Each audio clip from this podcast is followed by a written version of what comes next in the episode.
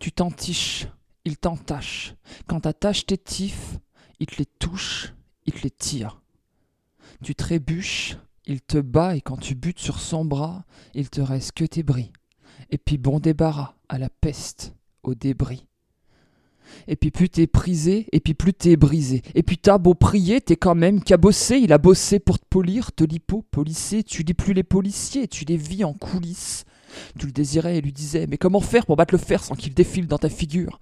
C'est pas un style bleu hématome, c'est difficile d'être difficile quand le monochrome c'est le bleu fossile. Toutes tes fissures mettent au défi le garnement.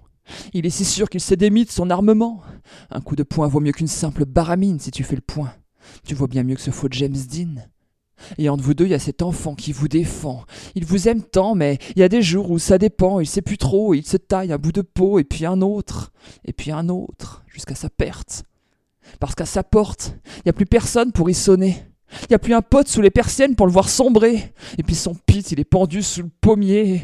Faut dire que l'alcool l'a rendu fou et prisonnier. Voici l'histoire d'une famille trop familière, une fourmilière d'infamie, de désespoir. Et c'est le soir qu'on peut entendre les coups de bâton qui les bâtissent en bout de mer qui ne combat plus, qui ne combat plus. Elle est perdue. Une femme battue, c'est bien assez. Et il échappe à la fureur, à la massue, parce qu'il écope, mais autrement. Son père l'adore, son adopté un peu trop trait. Le pauvre aborde ses à côté, mais il subit et il se tait, mieux vaut pour lui, parce que son père c'est pas tant un porc qu'une maladie. Quand le maladie, tu peux rien faire pour toi, pour lui, et il attend qu'une fenêtre s'ouvre au paradis. L'an dernier, les violences familiales ont gonflé de 16%, dira le journal sans nous enfler. C'est sans compter tous les foyers taciturnes. Les statistiques sont faites d'argile de lassitude. Il faut mourir ou bien maudire à haute voix pour s'en sortir ou obtenir une autre voie. Mais comment faire quand on y croit et qu'on ne voit aucune issue à part se taire encore une fois?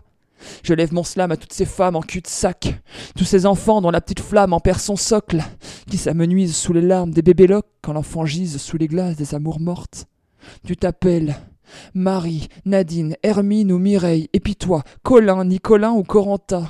Je te vois, je t'entends, quand tu te mets en veille, j'ai peur que ce silence coule en toi, court en toi, comme une douce stridence que personne ne sait, comme un bout de toit se lance et résonne sur le fait d'un toit inhabité où les seuls alités sont ces autres qui, comme toi, ont eu peur de s'ébruiter.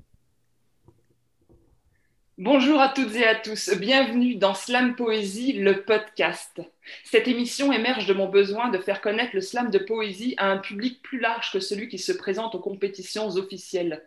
Je souhaite démocratiser la poésie en tant que telle dans tous les milieux, comme ça a pu être le cas pour les générations précédentes, et faire connaître ses auteurs et interprètes. Aujourd'hui, c'est un enregistrement un peu particulier j'ai voulu marquer le coup pour mes 37 ans avec un épisode rassembleur et féminin. Ok, souhaite-moi pas bonne fête aujourd'hui, c'était le 1er avril, ok? Il me semble qu'en 2021, il est plus que temps que le sujet de l'égalité homme-femme n'ait plus à se poser sur la table. L'égalité doit être en point, c'est tout. Victimes ou combattantes, voix émergentes ou ancestrales, les femmes sont indispensables à la survie de notre espèce et pourtant elles sont sous-estimées, sous-évaluées, sous-traitées. Et si derrière chaque grand homme de ce monde il y avait une femme qui murmure, derrière chaque grande femme se cache souvent un désir d'émancipation, pour elle, si ce n'est pour toutes.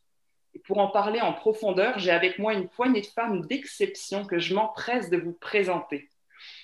Marianne V, poétesse dont le nouvel EP est sorti en octobre 2020, membre très active du tremplin 1630 à Sherbrooke. Elle a mille chapeaux dans la vie et un vélo électrique sur lequel elle circule en toute saison. Bienvenue. Merci, Lem. Rassa Farah, lettre persane, championne du slam du tremplin de Sherbrooke en 2019 puis 2020. Elle a sorti pas moins de deux clips engagés depuis septembre dernier et lorsqu'elle ne me canalise pas, eh ben, elle psychologue à son compte. Trois passages en moins de six mois dans ce podcast, ça va jaser dans les brancards. Hello! Allô, Lem! Audrey Babin-Alexandre est un membre actif du CA d'Islam du Tremplin et c'est elle, entre autres, qui saura avant tout le monde les dates du report du Grand Slam 2020. je la jalouse et la pour ça. Elle nous a tellement rassemblés, elle nous a également, pardon, je suis sous l'émotion, rassemblés au théâtre Granada en novembre dernier pour Exprime-toi sur la santé, un événement qui nous a permis d'allier la poésie et la science. Et quand elle ne rassemble pas le monde pour faire de la poésie, elle sort des poèmes travaillés en musique sur SoundCloud. Faut l'écouter. Allô? Allô Léa, merci. Sort de Sherbrooke. On s'éloigne un peu plus et on va à Montréal. Sarah Kilagi est une slameuse travailleuse sociale et qui, malgré sa nouvelle présence sur la scène de Slam Montréal, sait faire entendre sa voix et émerge déjà dans des événements mettant la jeune génération on the spot, comme on dit ici. Allô? Salut Lem Marie-Thérèse Landry, qui nous vient du Nouveau-Brunswick, est entre autres l'organisatrice du FISPA, Festival international de slam poésie en Acadie, on s'en rappelle. C'est ta première fois dans le podcast, alors je te souhaite encore plus la bienvenue. Merci beaucoup, Lem.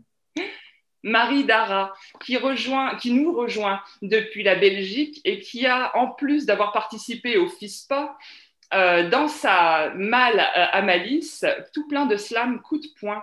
On se connaît encore peu, mais moi je suis heureuse de t'accueillir et de te présenter aussi pour la première fois. Alors, méga bienvenue.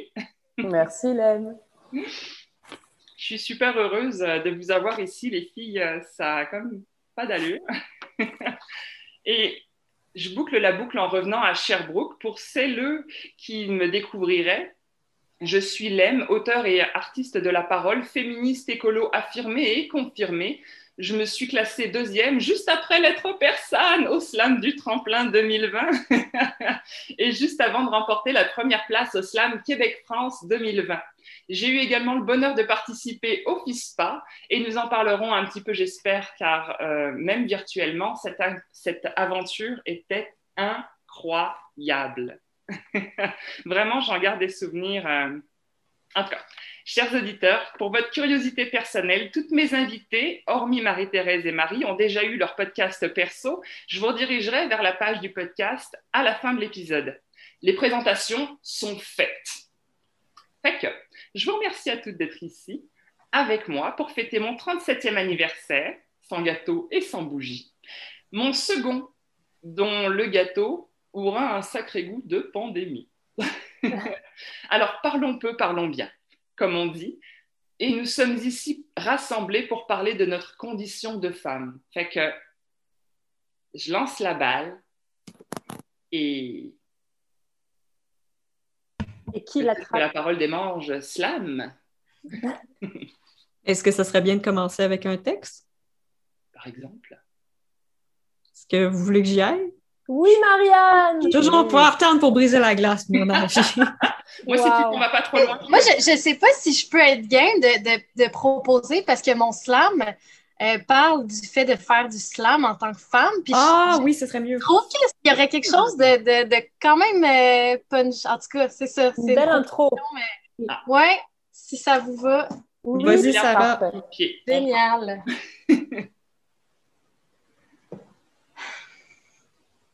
On me demande souvent c'est quoi du slam, puis je sais pas toujours quoi répondre. Surtout qu'on m'a déjà dit que j'en faisais pas. Mais pas méchamment, tu sais, juste comme Ouais, mais tu sais, t'es pas assez expressive sur scène. C'est plus de la poésie orale que tu fais. T'es comme un peu trop tempérée. Bon, de un, l'ami du slam, c'est crissement de la poésie orale. Puis de deux, pas assez expressive. Euh, excusez-moi, pardon, c'est juste que quand je parle trop fort, on me dit de baisser le ton. Hmm. C'est que quand je m'emporte avec trop de passion sur des sujets trop touchés, j'ai l'air d'une hystérique ou ça, ça, doit vouloir dire que je suis menstrue puis que j'ai du sang qui me coule hmm. du vagin ou que j'exagère puis que je suis ben trop drama queen. Fait que tu disais, pas assez expressive. Hey, le clown, ça fait une vie entière qu'on me dit de me taire, de pas brasser trop d'air, d'être douce, de pas faire des montagnes avec toutes, de pas être dramatique, de pas crier au machisme partout, de prendre sur moi. Mais ouais, tu dois bien avoir raison. Parce que si je faisais du slam pour de vrai, j'aurais sûrement une graine entre les deux jambes puis plus de chances de finir sur le podium parce que j'aurais pas grandi en me faisant dire de pas me faire trop remarquer, de pas m'habiller de façon trop sexée, de, de me faire tranquille, de pas parler en classe, de pas interrompre mon boss, mais surtout de me laisser interrompre. de céder ma place, de ne pas hausser la voix quand j'ai de quoi à dire. Mais je le sais, je le sais, not all men. Je le sais bien, tout le monde a ses blessures. Je les ai vues, les conséquences de vos silences à vous. Sois fort et tais-toi. Je l'ai vu s'écrouler mon père puis tous les hommes sur mon passage. Mais vouloir apprendre à vous exprimer aurait jamais dû être une excuse pour enterrer nos voix. Mais t'as raison. Je fais pas de slam parce que je suis juste une petite bonne femme accrochée à ton bras d'homme ou qui rêve de s'y pendre. Je suis une une bouche prête à te sucer le pouce ou dans laquelle cracher, un vagin dans lequel te délester, un cul dans lequel te la mettre, une gorge à baiser, puis mes cheveux.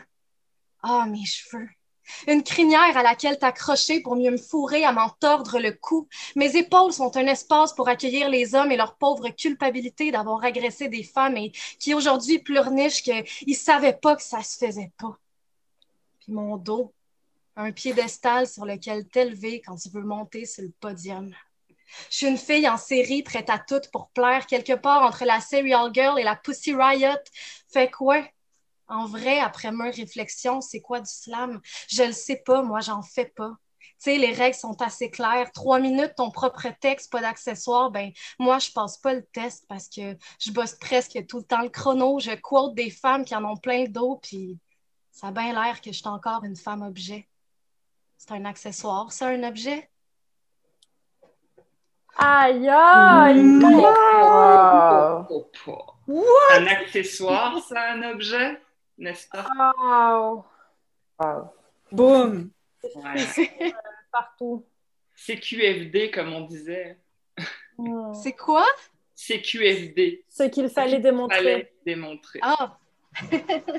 oh, wow! Wow! C'est très puissant. Commence avec du lourd. Excusez pour la vulgarité, là.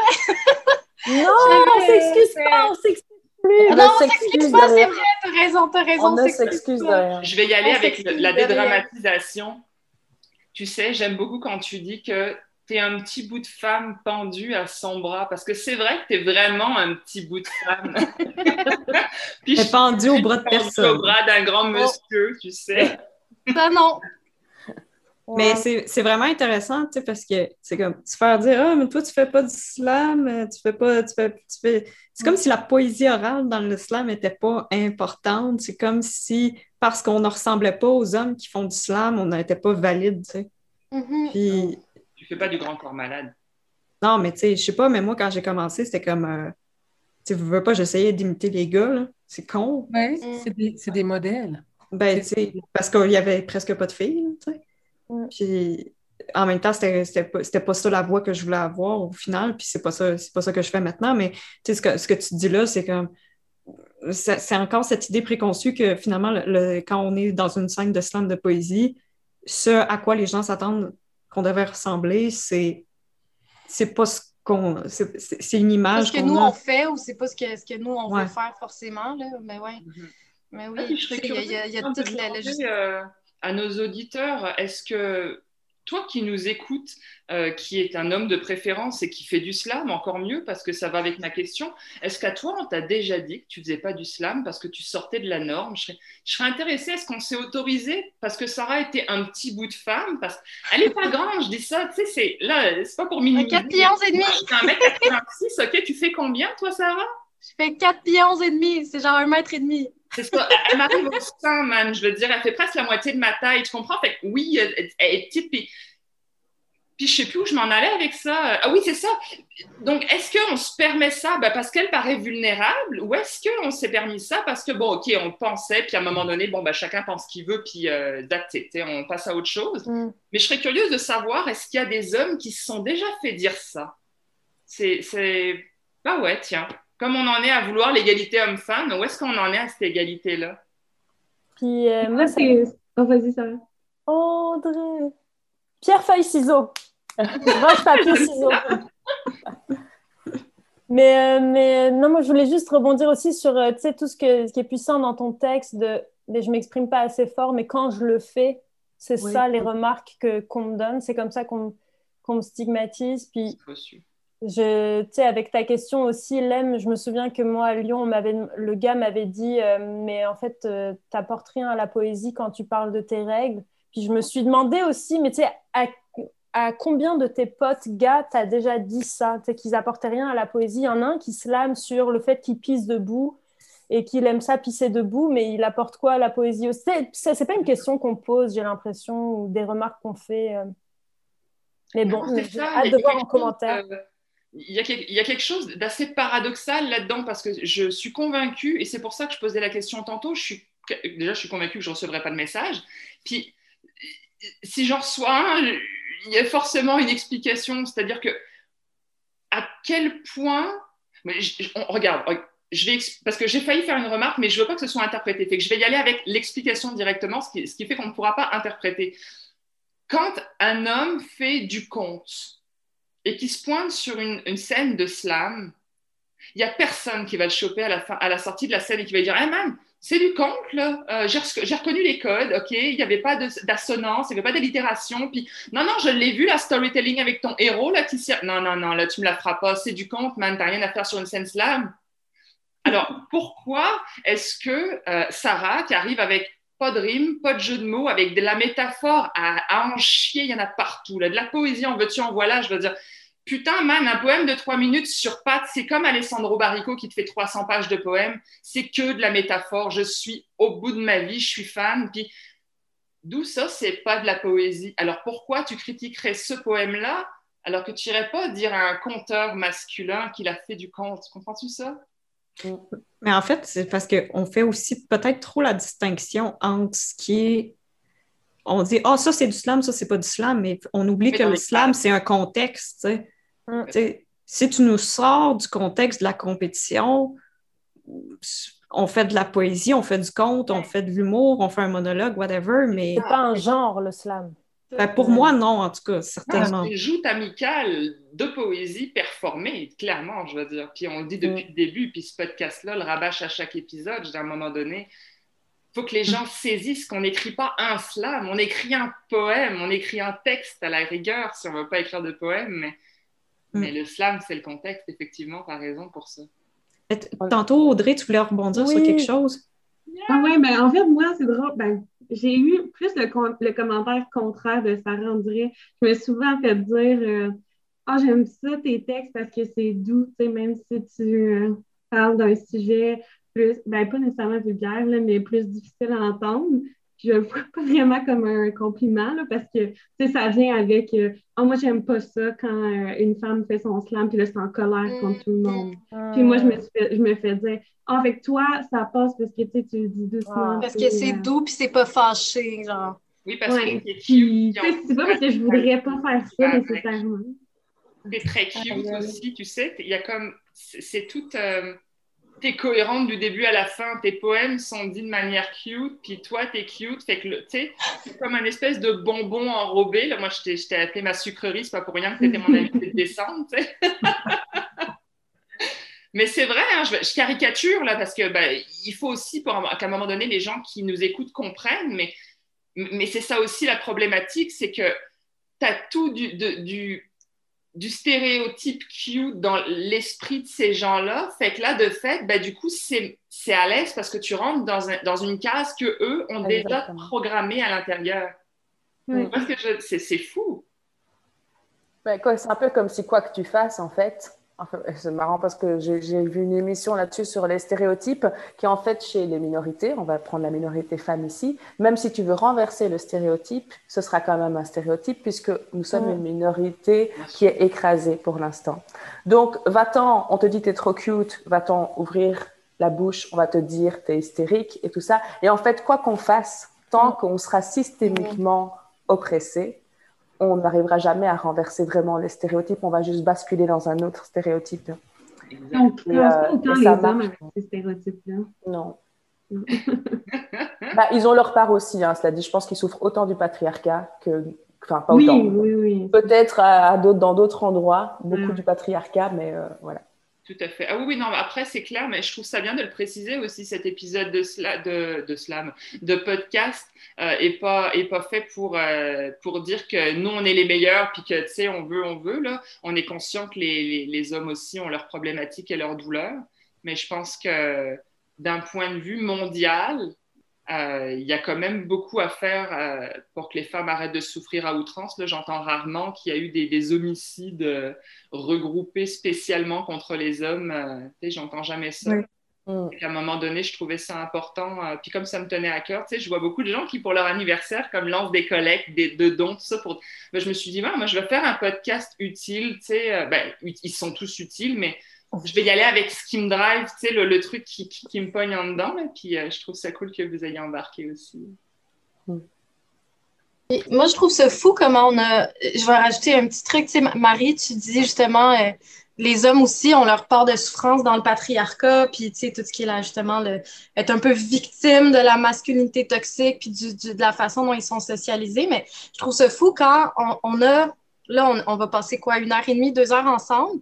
On se crée cet espace-là, puis on sent qu'il faut quand même s'excuser de le prendre, puis dire aux hommes, hey, on le prend, mais juste pendant un petit bout de temps, mais comme faites-vous-en pas, vous, on sait que vous existez, puis vous souffrez aussi, C'est comme si, puis, puis tu sais, il y a quelque chose, j'imagine, de bienveillant dans ça, mais c'est comme si on peut pas juste prendre en disant ben on a le droit, tu sais, c'est comme cet espace-là existe, on le prend, puis comme on s'en excuse pas, puis toi tu le prendras quand tu voudras le prendre, puis c'est fou, hein. Ouais. Pour, la pour la boutade, tu sais bien qu'il n'y a rien de plus fragile qu'un homme cisgenre de quel on ne parle pas, donc euh, il faut bien le rassurer à un moment. un homme blanc cisgenre de qui on ne nomme pas. Ben, je prendrai du recul et j'y réfléchirai. Je ne sais pas si c'est pour m'en excuser ou si c'est pour le stipuler parce que je trouve et là, je vais dire au Québec parce que je trouvais qu'en France, ça n'avait pas lieu, mais en même temps, peut-être que ça a changé et que c'est moi qui, comme je n'y suis plus, je fais plus le lien. Mais je trouve qu'on a cette tendance à, à nommer les choses pour éviter, euh, je ne sais pas, qu'elles soient peut-être interprétées. C'est ce que je disais tantôt. Je pense que c'est tout un lien, euh, mm. encore une fois. Parce que mais c'est peut-être un complexe personnel parce qu'on a souvent interprété mes propos. Alors, tu vois, toi, tu disais justement qu'on disait que tu cute, euh, toi, c'était parce que c'était pas de la poésie, etc. Moi, mon problème, c'était que tu es grande, tu as une grande gueule, tu fais peur. Et en plus, tu as des idées. Alors, il faut te calmer. Alors, et quand un jour, mon professeur, euh, qui était mon éduc spécialisé euh, quand j'étais en foyer, euh, tout ça, quand j'étais ado, il me disait ça, mais il me disait attention, il dit je te dis c'est pas ça parce que tu me fais peur, mais il dit je le constate. Et il dit tes, tes relations sociales sont décousues à cause de ça. Il dit tu as des, problèmes de contacts sociaux. Et, mais bon, j'étais en colère aussi, tu sais, tout s'expliquait, mais. Et en même temps, on a, on a peur de la colère des femmes. Hein? On a peur de la colère des femmes. les, gens n'aiment pas ça des femmes qui, sont en, en tas, excusez. Euh, c'est difficile. Tu sais, quand j'ai commencé, j'étais très criarde sur scène, j'étais très. Euh, Revendicatrice? Ouais, plus qu'avant. Puis, euh, tu sais, entre la team claque ou caresse, j'étais dans la team claque. J'ai basculé dans la team caresse, là, mais ça a pris du temps, mettons. j'ai compris que c'est ça dont moi j'avais besoin d'arrêter d'être en colère tout le temps, mais ultimement, euh, ça reste que ça ça, ça, plaisait pas tout le temps.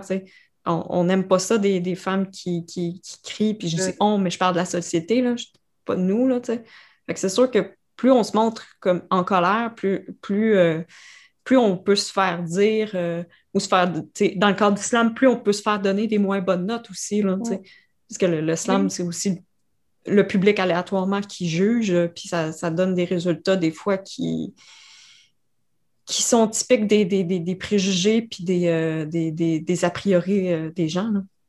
Oui, mais c'est ça, c'est complètement fou. Moi, je le vois quand je monte sur scène, et là, je mets des guillemets parce que depuis un an, c'est pas mal du zoom, la scène, mais quand on, fait des textes qui sont doux, qui parlent de la mort ou du regret ou des plantes, oh là, il n'y a pas de problème. Hein. On peut en aligner 10 caisses, on va recevoir un milliard de j'adore, j'adore, j'adore. Et le jour où tu vas débarquer avec un truc un peu engagé, un peu trash ou rendre un peu coup de poing, là, allez, ok. Ah, ça va moins s'entendre, ça va être des bravos de loin, là, puis les, les gens vont comme pas t'en parler après ça, surtout pas, on voudrait pas que tu les engueules, je sais pas, il y a quelque chose de... En tout cas, il y a une frontière qui se crée quand tu dis une vérité un peu plus euh, sèchement, je dirais. Oui, mais il y, a, quelque chose aussi d'intéressant dans tout ça, c'est que je crois que les, gens en général, même les gens qui fréquentent les scènes de slam, en temps normal, ont de la misère à, à, ce que les femmes s'approprient leur sexualité aussi. Mm. Puis à nommer des choses, que, que ce soit, tu sais, comme ah. dans, je pense au, texte de, de, Sarah, mais je pense à Durant notre FISPA euh, avec un slam de Zoé Lévesque, mm. euh, Les femmes fontaines, ben, le simple fait qu'elle en parle, ça devenait comme, oh, elle, elle, a dépassé une barrière, mais pourtant, c'est un micro ouvert. On peut parler en tout cas, moi, ce que je connais du slam, dans un, dans un micro ouvert, tu peux, tant que tu es respectueux, c'est pas irrespectueux de parler de, de sexualité. J'aurais voulu entendre ça, un texte et femmes fontaines. Mon ah, Dieu, oui! Oui, je vais. ben, il est disponible parce que, tu sais, je te dirais, je t'enverrai le lien, mais euh, c'est vraiment intéressant. En fait, c'est oui, c'est sur le YouTube, puis on, a dû mettre un avertissement là, parce que c'est. Mets un lien, mets un lien dans, quand tu publieras le podcast. Mais, c'est pas dans la description du podcast. Ouais, tu as bien raison. Oui, alors ce qui est, ce que là où les femmes dérangent, c'est notamment parce que les femmes démontrent beaucoup plus de liberté, puis beaucoup plus. Les femmes s'assument davantage depuis, je euh, je sais pas, est-ce que le slam y est pour quelque chose? J'en ai aucune idée, mais je sais que ça dérange encore euh, autant les femmes que les hommes. Là. Euh, il y a mm. des femmes qui trouvent. Moi, celles qui m'en ont parlé, c'était des femmes. Les hommes, ont... Ben, les hommes c'était plutôt dire Oh, elle est osée, mais oui, elle est osée, mais justement, c'est ça qu'on aime. Elle est osée. Elle mm. ose. C'est ça qu'on encourage. Il y a ça aussi par rapport aux, photos euh, sur les réseaux sociaux aussi. Ça, ça dérange une femme qui poste d'elle-même, de son initiative, avec son consentement d'elle à elle, une photo d'elle euh, sexy ou un peu dénudée, mais ça dérange pas les hommes, eux, de partager ou de commenter quand, ou de, de mm. prendre des photos sans le consentement de la femme, puis là, de, se les envoyer entre eux, de regarder, de commenter. Mais ça dérange quand c'est la femme qui elle-même le fait. c'est comme ce qui dérange, dans le fond, c'est c'est qu'elle s'approprie, comme tu dis, sa sexualité, qu'elle s'approprie son corps. Ça ne les dérange pas quand il n'y a pas de consentement. J'avais entendu des, témoignages de, de, femmes qui parlaient de ça sur leur Instagram, comme elles peuvent se faire shamer puis insulter quand elles postent une photo d'elles qu'elles ont choisi de partager. Exact. C'est, elles sont respectées là, quand elles font ça. D'ailleurs, euh, je me demandais, euh, sans transition, euh, il n'y en aurait pas une de vous qui aurait quelque chose sur le consentement? Ben, Pas sur le consentement, mais sur le corps. Vas-y. Oui. C'est à propos. Ouais, je pense que c'est pas sur le consentement, mais c'est vraiment sur la perception du corps. Je pense que ça va fitter avec ce qu'on parle. Ah, nice. OK, je vais. C'est la saison des maillots de bain. Une blague horrible, oui. Je ne sais pas gérer la crise, les tiroirs de ma commode qui me jettent ses restants étirés de l'année dernière. Et le marketing s'amuse sous les tropiques à graver le jugement sur toutes les saillies de nos corps pendant qu'on se la gèle. Allongé en bobette sur la table de l'esthéticienne qui nous a dit que c'était laid des poils sur une femme la première fois. C'est peut-être les annonces de rasoir. Oh baby, she's got it! Une déesse, une Vénus promise sur les emballages roses. C'était peut-être ma mère qui cachait les repousses sur ses jambes avec des pantalons l'été, le péril des shorts et des maillots de bain. Tu te vois pleine de plis et de rondeurs, tu te vois parcourue de varices, de cellulite, de cicatrices. Tu te vois en toute pilosité, tu te vois trop maigre, trop visible, stigmate de la génétique et tu angoisses d'enlever ta serviette. La chaleur cesse de compter. À quoi bon la plage, la piscine municipale, une perte de plaisir croissante? Dans les regards, attraper des jugements comme des coups de soleil, ma spécialité. Le chlore dans les yeux, n'y voir plus que la chirurgie dominante et tout à genoux suppliant de changer de peau. Étire-moi un bout de face, gonfle-moi l'ego par la pommette, s'effacer les traits avec des refs surfaceuses, le corps liquid paper, le corps bois de grève, le corps à la sableuse, enlever tout ce qui dépasse puis vernir. Plus rien ne bouge des statues dans des maillots hors de prix, même pas conçus pour aller dans l'eau. Ce serait déjà trop se mouiller que d'essayer la vérité. Dans la cabine d'essayage, Tout le monde est moche au Bikini Village, néon par-dessus néon, les courbes en chute libre dans le jeu des miroirs, envie de se mettre en morceaux, devenir grain de sable avalé par la climatisation centrale, mais on s'enfarge dans les cintres, les présentoirs, les bretelles tellement ajustables qu'on veut se les serrer autour du cou jusqu'à temps que notre tête éclate sous la pression atmosphérique.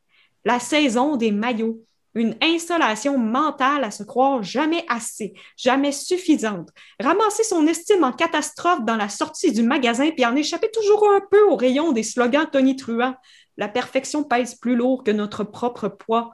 Rentre ton ventre, rentre tes fesses, rentre-toi tout en dedans, puis ça plus jamais avant d'avoir trouvé ton corps de plage. Message placardé ad nauseam. Chercher la minceur au lieu d'un corps bien à soi. Chaque fois, je me tais je ne suis pas valide. J'ai le privilège d'être mince. Pourtant, la saison des maillots me ravage quand même. Tant de beauté qui ne me ressemble pas, me bousille le cerveau. Mais je ne veux pas être une copie délavée d'une autre. J'aime mieux avoir des vergetures plutôt que mourir de faim pour des commerciaux qui glorifient des femmes en plastique. Mmh. Ma chair, mes graisses, mes muscles, mes organes, mes glandes, mes os méritent mieux. J'aimerais brûler tous les maillots de bain, mais mon corps nu me bouleverse encore davantage. Oh. oh. Merci. Ton corps de plage. Écoute, ça va me rester longtemps, ça. Wow.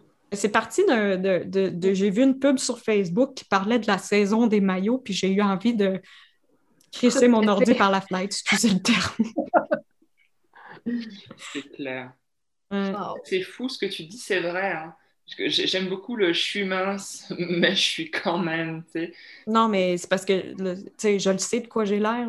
Je suis pas. Euh, une des premières choses qu'on m'a dit quand j'ai commencé à faire du slam puis de la scène, c'est la première chose que les gens voient quand tu rentres sur scène, c'est de quoi tu as l'air. Voilà. Ouais même avant que tu parles, même avant qu'ils entendent le son de ta voix, même avant que tu dises des mots, ton corps, il va exister avant toi. C'est quand même assez troublant. Puis là, c'est, après ça, c'est OK, comment je, comment je deal avec ça? Qu'est-ce que je suis prête à. Qu'est-ce que j'assume? Qu'est-ce que j'assume pas? Qu'est-ce que, qu'est-ce que je. comment je me présente? C'est des gros. C'est des grosses questions. Finalement. Mais même sur Zoom, on voit nos faces avant. Hein, hein. on voit notre ménage, on voit...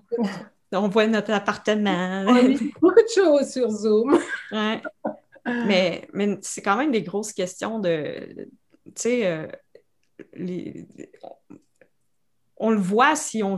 si on se présente sur scène, puis qu'on choisit de mettre un décolleté, qu'on choisit de, se mettre, euh, d'arriver en gros coton de, peu importe comment on se présente, ça va quand même avoir une influence, qu'on veuille ou non.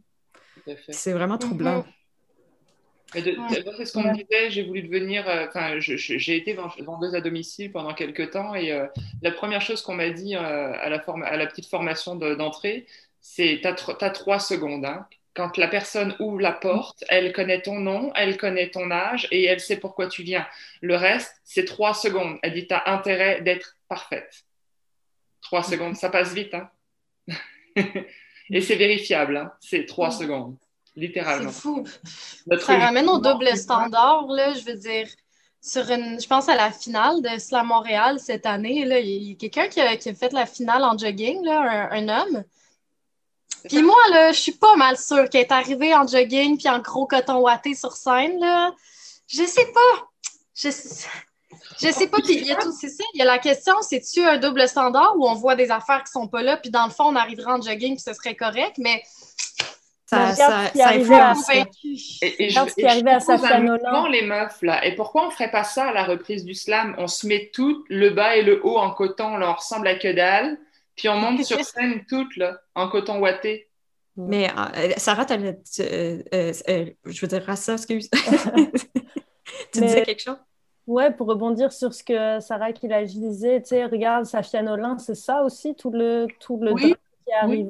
Oui. Elle s'est habillée comme elle s'habille, puis euh, dans, dans, son style, puis sa personnalité, puis d'attitude. Et mm-hmm. elle les a soulevés, elle les a vus, toutes les doubles standards et leur incohérence euh, grandiose quand jamais on a commenté les cheveux gras ou le couvre-chef d'un homme ou s'il avait un t-shirt avec tel ou tel motif et que c'était pas assez chic, jamais. Elle mhm. parlait de Jean Leloup, je pense. Elle a, cité d'autres artistes masculins qui se sont jamais fait shamer comme elle. Exact. D'ailleurs, pour Marie, euh, qui fait une tête bizarre depuis cinq minutes, euh, Safia Nolin, c'est euh, une personne. Ah, elle la connaît, elle la connaît. Ah, je pense. Je pense. Je pense que c'est rapport avec Pomme aussi. Ouais. Oui. Ah, voilà, donc je vois très bien. je ne sais plus si elles sont ensemble ou pas, mais. ça va, ça vient, je pense. On n'est on est jamais sûr. Je pense que c'est une relation fluide. Donc, je vois très bien c'est qui et j'ai vu ces photos, du coup, et je trouvais ça, oui, oui c'est hyper important. Euh, bah oui, parce qu'en fait, euh, on ne demande pas la même chose, mais encore une fois, pareil aux hommes qu'aux femmes. Moi, il y a beaucoup de boulot, on me disait, euh, on m'a dit, pire, toi, tu n'as pas besoin de te maquiller parce que tu es allé toute l'année, mais sinon, mais tes collègues sont obligés de se maquiller. God et j'ai dit, ah, et mes collègues mecs alors? J'ai dit, je me maquille le jour où ils se maquillent. Oh my God. Et j'ai demandé à mes collègues femmes de ne pas se maquiller tant que. Et je lui ai dit, voilà, n'acceptez pas ça, quoi pourquoi nous, on devrait se maquiller? Enfin, Ou alors tout le monde se maquille dans l'équipe. Mm. C'est bon. tu as, obtenu gain de cause? Ben, en tout cas, ils n'ont plus jamais pu faire la réflexion parce qu'ils ont compris que là, en fait, j'avais envie d'aller appuyer en mode c'est pas réglementaire de demander à certains de, de se maquiller et d'autres pas. Du coup, on n'a plus jamais eu de réflexion. Mais est-ce qu'elle, elle continue à être solidaire ou est-ce qu'elle se maquille de fait euh? ben, En fait, celles qui voulaient se maquiller pour leur plaisir se maquillaient et celles qui ne voulaient pas, après, on les a laissées tranquilles. Parce que ah. voilà, le but, c'est pas d'interdire le maquillage. Le but, c'est que chacun fait ce qu'il veut, en fait. Non, non, non, oui, c'est ça. Mais c'est pour voir, effectivement, celles qui, comme toi, ne voulaient pas se maquiller au départ, est-ce que du coup, elles ont lâché la bride ou, euh? Ah oui, oui, oui, totalement, totalement, c'est passé. C'est génial. Mais c'est ça aussi, dans, à, à travers mon texte, j'essayais de dire, je ne suis pas en train de dire que c'est pas correct de, s'habiller, c'est pas correct de. C'est pas que c'est pas correct de vouloir se mettre en maillot de bain, c'est juste moi j'ai de la misère à gérer. c'est de regarder les autres, dans le fond. Oui. Ouais. Puis tu l'attente. Oh, pardon, vas-y. Non, vas-y, vas-y, vas-y. Non, non, vas-y, vas-y. ben, j'allais dire, tu sais, c'est ça, je pense que même en fait, entre nous, tu sais, puis en tout cas, je pense je vais, je vais dire mon idée, mais avant ça, je voulais dire quelque chose. on parle beaucoup de. Il y a quelque chose de très binaire dans notre discours en ce moment, le homme-femme, puis j'ai l'impression qu'on exclut tout un pan aussi de, de, de, des ah identités de genre. C'est pas ça mon point, mais je tenais quand même à, je pense, juste préciser qu'on parle de façon très binaire, puis s'il y a des gens qui se sentent pas concernés, je m'excuse si c'est pas assez euh, peut-être inclusif comme formulation, mais si on parle de nos réalités à nous. Puis, euh, c'est ça, j'ai l'impression qu'entre femmes, on peut être aussi extrêmement violente entre l'une envers l'autre. Puis justement, une femme qui choisit de elle s'habiller en mou, pas se maquiller, va juger une femme qui se maquille puis qui se, se, qui, qui, à chaque jour a le souci de, de, choisir ses vêtements, agencer son linge, son maquillage, son style, tout le kit. Alors qu'au final, je veux dire, chacune fait bien ce qu'elle veut, puis, puis je pense que déjà, si entre nous, on pouvait se foutre la paix, puis se laisser mm. exister comme on a envie. Tu sais, moi, j'ai j'ai des amies femmes là, qui, qui se maquillent là, euh, autant qu'elles veulent. Puis euh, je suis comme grand bien t'en face si t'aimes ça. Là, puis si ça te fait triper de te lever le samedi matin puis te maquiller pour chez vous tout seul ou puis aller te maquiller pour aller prendre une marche. Puis comme fine si t'aimes ça, tu sais, mais des fois on a tendance à, justement euh, se shamer entre nous. Puis je pense que c'est quelque chose aussi qui. qui... Mais c'est ça, tu sais, mettons, moi, je me faisais dire, on, on sait bien, toi, tes mains, c'est pas de plainte, tu sais. Ça, je pense que c'est les filles qui font les, gros commentaires bien cassants, bien blessants. Puis je pense que dans le slam euh, de Marianne, là, pour le coup, ça excluait pas le regard des femmes. Je pense même que ça l'incluait euh, profondément. Ouais. on se juge entre nous, puis on, je peux juste imaginer, mettons, les, personnes non-binaires ou qui ont les, juste les, femmes qui, sont plus androgynes dans leur look, à, quel point ils seront plus jugées que quelqu'un comme moi, tu sais. C'est comme, c'est fou, là. Tu as raison, Sarah, on devrait foutre la paix des fois. oui, et puis au-delà du jugement pour les personnes non-binaires, parce que comme ça je précise, moi je me considère comme non-binaire. Hein. Je m'excuse, euh, j'ai assumé le genre de tout le monde ici, je suis désolée. Non, non, il n'y a pas de souci, il n'y a pas de souci, il n'y a pas de souci. C'est pour ça que moi, quand je, dis, quand je dis femme, moi je parle de ceux, ceux, qui se considèrent comme femmes, et moi ça varie et tout ça. Donc voilà. Mm. Mais en plus de se faire juger, il y a aussi de peut-être pas avoir la place de, de justement bouger euh, au-delà du non-binaire, hein, parce que voilà, moi je me considère comme femme, comme homme et comme aussi quelque chose, comme neutre, mm. comme euh, voilà. Donc voilà, c'est quand je dis non-binaire, c'est vraiment non-binaire. Et c'est de ne pas pouvoir changer du jour au lendemain, parce qu'en fait, c'est pas permis aussi. Mm. Et, euh, et, voilà, et je pense que le hors-case terrorise tellement que c'est pour ça qu'il y a, des, qu'il y a des, parfois des attaques entre femmes, parce que genre, on respecte pas la règle, là, tu respectes pas la règle. Moi, j'ai tout fait pour me faire intégrer et tu respectes pas la règle. Et limite, c'est un, peu ça que je ressens, plus de la peur tellement de ne pas correspondre, en fait, parce qu'elles ont intégré qu'il fallait correspondre à quelque chose. J'ai l'impression. Hein. Oui. Mais c'est ça, il y a d'une part, je pense, le fait de vouloir euh, réclamer aux hommes euh, ce qu'ils nous ont pris à travers l'histoire des, femmes euh, depuis le tout début. Mais il y a aussi cette part de la femme, ben, les femmes euh, doivent assumer de prendre leur place aussi. Euh, ben, en tout cas, tu sais, je lance ça de même. Je, pense que. Puis on n'entend pas beaucoup Audrey, par exemple. je lance la balle aussi. Mais tu sais, je pense, il y a vraiment. Il y a un mal-être omniprésent dans le sens où c'est pas juste les hommes, il y a comme on est génétiquement programmé, on dirait, c'est à la naissance pour des fois se ramener à la place à laquelle on a toujours voulu nous mettre, tu comprends? Oui. Euh, alors, les jours où effectivement, ben, je sais pas, moi, tu vas te sentir plus femme, tu sais, tu vas être comme plus amené à te remettre, tu sais, dans cette espèce de droit chemin. Euh. Ben, ça va aussi avec le, désir de plaire aux autres, je pense. Pas nécessairement euh, tu vas pas nécessairement choisir ce qui est le plus beau, mais tu veux toujours correspondre euh, à, à toi-même. Fait que, tu sais, pour pas surprendre. Moi, mettons, je, me, je, pense que je trouverais ça vraiment dur d'aller. Ben, je sais pas. Je serais capable d'aller sur scène juste en jogging, mais je me sentirais pas à l'aise. Là, plus j'y pense, plus je me dis, ah, je sais pas si c'est parce que ça serait à cause du regard des autres, juste moi, je serais pas à l'aise. Est-ce que ce serait pas une affaire de conformisme, genre? Euh? Ouais. Ben, je comprends. Mais en même temps, des fois, je, comme, je, m'en, je, m'en, fous un peu de, de quoi j'ai l'air tant que, ça, tant que moi, j'aime ça. Mm. Mais en même temps, on, des fois, on évolue aussi dans, dans notre pratique artistique, dans, dans ce qu'on décide de, de, montrer, de ne pas montrer, de parler, de ne pas parler. Je me rappelle de mes premières années, euh, je montais sur scène en t-shirt, en jeans, puis euh, moi, je me maquille jamais dans la vie, pas nous... ça n'a pas changé ça, mais je m'en foutais un peu plus de quoi j'avais l'air parce que j'étais juste comme, ben, moi, je suis bien là-dedans, puis tout ça. Puis avec le temps, j'ai évolué aussi dans comment j'avais envie de me, projeter dans le monde. Hmm. je comprends un petit peu. sais, mettons, tu parlais, Lem, de dire, oh, on va tout sur scène en jogging, puis je suis comme, ah, ouais, mais je serais pas bien. Tu sais, je porte jamais de jogging.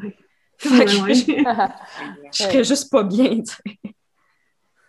Euh, j'aimais ça ton point, Audrey, sur le fait que tu ne sais pas si c'est parce que tu n'aimerais pas ça ou parce que tu as peur du regard. Mm. Ben, c'est clair qu'il faut toujours être en accord avec soi. Ça ne vaut pas la peine euh, d'aller euh, se forger une image, même une fois, si elle ne correspond pas. Ça va être juste malaisant pour tout le monde, là, pour soi et pour les autres, je pense. Et plus permettre de se dire qu'on se trompe ou qu'on change ou qu'on. Voilà à quel, savoir à quel point on est conditionné, parfois c'est extrêmement difficile. Donc, juste si on s'en rend compte et, et qu'on se dit, mais en fait, est-ce que c'est vraiment moi ou est-ce que mon moi d'hier ressemble à mon moi de demain? Je ne sais pas. Ben, C'est mm. aussi se laisser cette liberté-là. Mm. Ah, d'ailleurs, euh, je lance la balle. Est-ce qu'il y en a une euh, qui a un slam avec lequel elle fait un parallèle euh, ben, Moi, un peu. Vas-y, Audrey. Oh! Ça, ça, a quand même rapport avec euh, euh, un peu le contraire du premier texte de Sarah, là, dans, la, dans la douceur puis dans le vouloir rester euh, tranquille. Quand, quand il y a des rabais à l'épicerie, mon oncle dit J'ai acheté ça en space. Il danse sans aucun rythme, les deux poings en l'air. Il a les blagues faciles, le rire contagieux. J'ai rarement entendu quelque chose de plus rassurant que sa voix qui dit de toi, ma grande.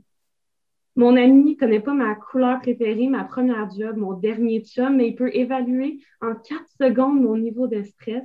Il peut m'endormir dans n'importe quelle pièce, bonder le monde, répondre à tous mes SOS, puis comprendre que j'aime mieux écrire après exactement une pinte et un tiers sur un coin de table de brasserie pas trop propre. Mon chum vérifie tout le temps que j'oublie pas mes clés sur le comptoir. Me part un feu avec deux plumes. Il s'assure que tous mes planchers soient à la température parfaite pour mes pieds. Il me donne le goût d'appeler tous mes poèmes par son nom. Je suis entourée de gars qui me parlent en couleur pastel.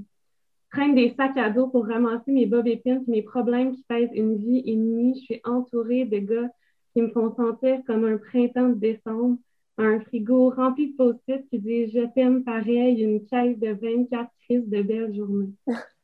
Mais ce matin, j'ai lu qu'une personne sur cinq risque de commettre une agression dans sa vie. Quand je me retrouve dans une pièce avec mon oncle, mon ami, mon chum puis mon voisin, c'est pas rationnel d'avoir peur, mais en même temps, quand mon oncle parle à la serveuse du Normandin, je la vois rire les dents serrées. À Noël, il finit toujours la soirée en dansant avec un mouvement du bassin anormalement naturel. Il a le compliment facile, les mains facilement perdues. Mon mm. ami connaît le nombre exact de bières qui m'endorment dans n'importe quelle pièce de bondée de monde.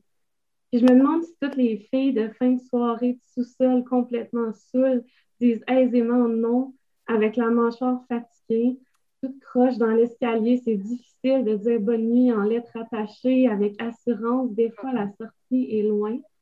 Et je me rappelle que pour chaque agresseur, il y a des amis d'agresseurs. Hmm. Mon chum sait en tout temps où sont mes clés.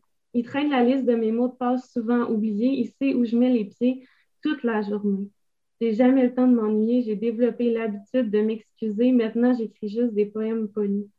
On est cinq dans la pièce, puis le problème, c'est pas tous les hommes, mais un de trop pour que je me sente en sécurité, puis surtout trois autres qui font rien pour aider. Dans le doute, je me permets poliment d'avoir peur des quatre. Je suis dans une pièce entourée de gars qui me parlent en couleur pastel. Ils sont fatigués de m'entendre répéter que les femmes ont peur d'être violées. Je cherche quand même les mots les plus doux pour leur faire réaliser qu'il n'y a pas plus grand privilège que celui de se sentir démoralisé par un message qui nous terrorise. Je finis toujours par m'excuser, je finis toujours par Ah, tabarnak! Audrey, merci! Tu m'as mis une méchante claque en plein milieu du texte, là. Mais je suis sur le cul. Toute la semaine, il y avait un oui All Men, j'ai peur de All Men. Toute la semaine, ça me trottait en tête. Je suis tellement heureuse d'entendre ton texte, Audrey. Mm. C'est grandiose.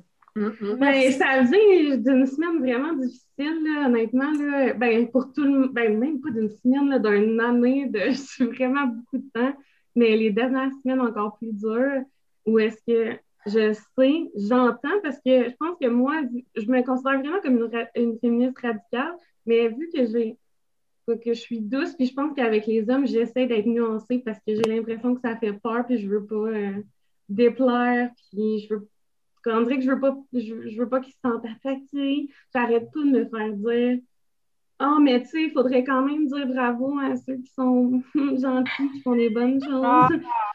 On ne dit pas bravo à nous de ne pas violer des hommes, là! Ouais. aussi, ah, mais c'est parce que euh, ça, ça, je peux, je suis plus capable de. Je peux, peux plus l'entendre, là, le. Oui, mais là, on a compris le message. Euh, sais, ça me rend inconfortable. Ça me rend inconfortable d'entendre toujours des textes comme ça. Et comme je comprends leur inconfort, mais oh, c'est tellement égoïste de penser que ton inconfort est plus important que le message que les femmes ont à part. C'est ça, sérieux, là, c'est... Je me souviens aussi du, du, gars à Lyon qui m'avait dit à la fin d'un slam euh, Quand est-ce que tu vas arrêter d'écrire des textes qui nous dépeignent euh, comme de sombres connards? Je même quand vous allez arrêter de vous comporter comme de sombres connards. C'est pourquoi tu inverses la question hein? Moi, on m'a déjà dit euh, Ça me fait de la peine Attention, c'est un mec qui parle. Ça me fait de la peine euh, quand, je vois, quand je vois que les filles ont peur de moi quand je les suis dans la rue. Ça me blesse. ça me blesse. Ça, oui, ça me blesse parce qu'elle elle me, elle me voit comme un prédateur. Moi, ça me blesse. Ah oui. Ah, mais... attends, quand je les suis, genre quand il volontairement ben, les parce, non, parce qu'il il, marche derrière elle, tu sais, donc il la suit un peu, mais sans faire exprès parce qu'il a le même chemin. Et il a dit Ça me blesse de sentir qu'elle a peur de moi. C'est blessant pour les hommes. Oh, je m'excuse, mon Dieu. Ben, je, je, pense que la prochaine fois, quand je, vais, je vais me retourner, je vais dire sans toi pas heurter, je te le jure, comme j'ai peur de toi, mais je veux pas blesser ton ego, OK? Mm. Ah non, mais tu sais, c'est comme pour de l'inconfort. Ils vivent de l'inconfort, puis nous, on est comme des fois, on est juste terrorisés, tu sais. Oui, ouais, c'est ce que je lui ai expliqué. J'ai dit, mais t'imagines qu'en fait, elle ne joue pas à avoir peur. Enfin, je veux dire, euh, c'est bien conscient dans la réalité dans laquelle on vit, en fait. Mais non, ça le blessait. C'est ce que dit, ce qu'écrit euh, super magistralement Audrey, hein, c'est aussi que j'ai eu cette réflexion aussi cette semaine, tu sais, de me dire, ça, en vrai, ça fait peur. Moi, de, de, plus en plus, je commence à avoir peur dans le doute, tu sais, et à être méfiante. Parce que je me dis, en fait, je vois tellement de noms sortir, de... et en plus, c'est des personnes, que, c'est des célébrités, etc. Je vois tellement de noms sortir que je me dis, mais ça peut être n'importe qui, mec. Là, en ce moment, tu es gentil avec moi, tu es serviable, mais tu peux peut-être, tu es peut-être, et je le sais pas, et ton nom va sortir dans un mois. En ce moment, je suis comme. Tous les agresseurs ont des amis, il y en a plein. et aussi ça. Et tout le monde est susceptible de devenir un agresseur à un moment ou un autre. Hein. C'est ça mm. aussi qu'il faut se dire. Je sais bien que ça fait peur souvent de se l'assumer, mais mm-hmm. euh, potentiellement, on a peut-être déjà tous été l'agresseur de quelqu'un. Un consentement, ça, ça s'outrepasse très facilement, très vite. Et si on, a, on, arrivait déjà à prendre conscience de ça, je sais pas, et de peut-être mieux éduquer les, enfants dès le plus jeune âge au consentement et qu'est-ce que c'est. Parce qu'on ne nous apprend pas ça, en fait. Et dans l'éducation, on n'apprend pas à respecter un consentement. Et pour rappel, un consentement, c'est pas que dire non. Mm. C'est ne pas dire oui. Puis, on, la, la, sexualité, t'en parlais Marie-Thérèse tantôt, la sexualité est tellement tabou que ça facilite pas les choses non plus. Plus il y a de tabou, moins on, a, on est à l'aise d'en parler, moins on est à l'aise de moins on fait du consentement actif aussi mm. dans nos relations. Non, mais peut ajouter aussi que le consentement, euh, s'il est donné alors qu'il est manipulé, je dirais, il n'est pas mm. valide pour autant non plus. Fait qu'un oui n'est pas nécessairement un oui selon non, tout à fait. comment il est soutiré de la personne. Non. Le, le, le, truc de, tu sais, qu'on parlait tantôt d'ego fragile là, à, protéger, euh, mm. c'est, ça me fait aussi penser une fois, euh, je marchais, je rentrais chez moi avec, je marchais, mais c'était à Sherbrooke, c'est la première fois que ça m'était arrivé à Sherbrooke. Puis euh, il y a un gars en voiture qui s'arrête à ma hauteur, qui me demande une indication pour se rendre, hein, pour son itinéraire. Je lui réponds, là il me dit bah, Tu peux monter, puis comme je me montrer. Je dis, bah non, c'est très clair, je te, je te donne l'indication. Elle me dit, ah, mais sinon, tu vas où? Je peux te déposer chez toi. Puis je lui dis non. Puis il me demandait pourquoi. Puis lui, c'était pas euh, correct que je lui dise non parce que je suis un mec bien, moi je suis gentil, je suis un mec bien, je suis en train de.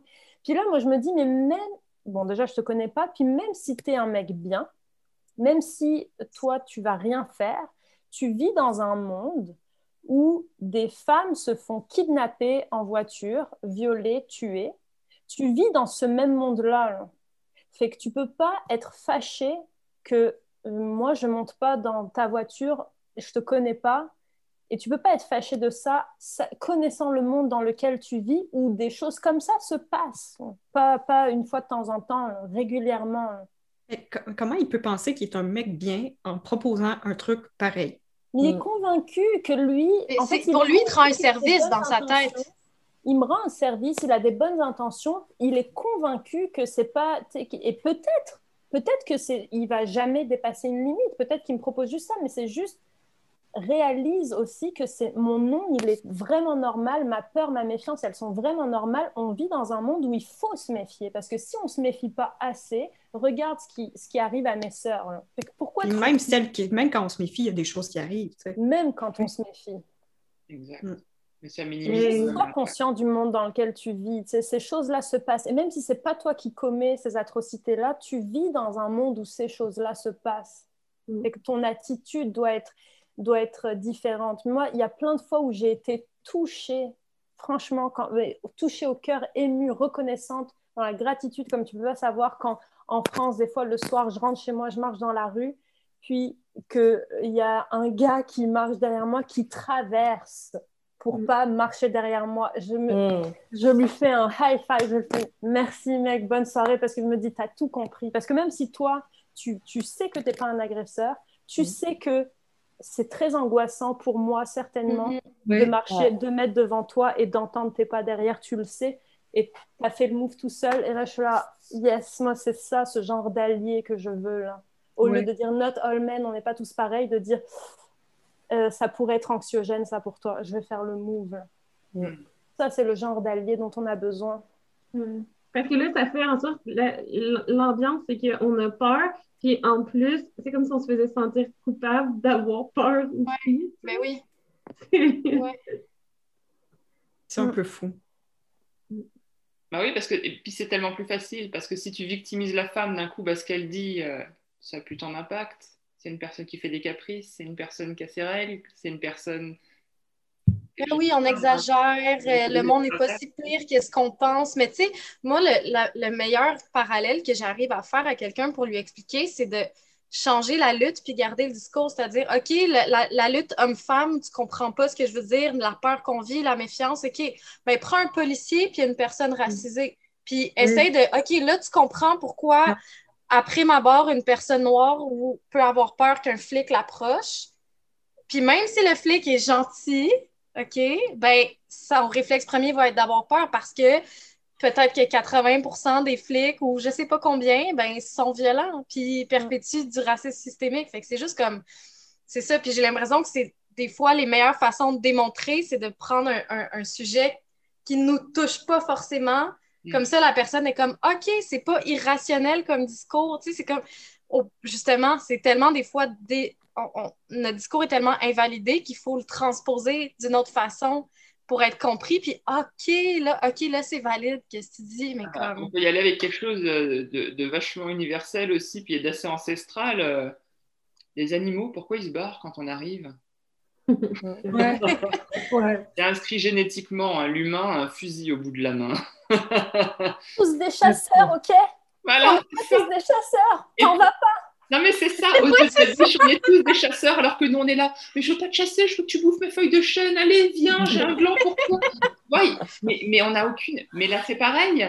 Et nous, bah, pendant qu'on est les biche, ben, on voit beaucoup d'hommes, si ce n'est pas effectivement tous les hommes, puisque comme le dit si bien Audrey, chaque agresseur a des amis, euh, ben, on est là, puis c'est la mal avec les petits.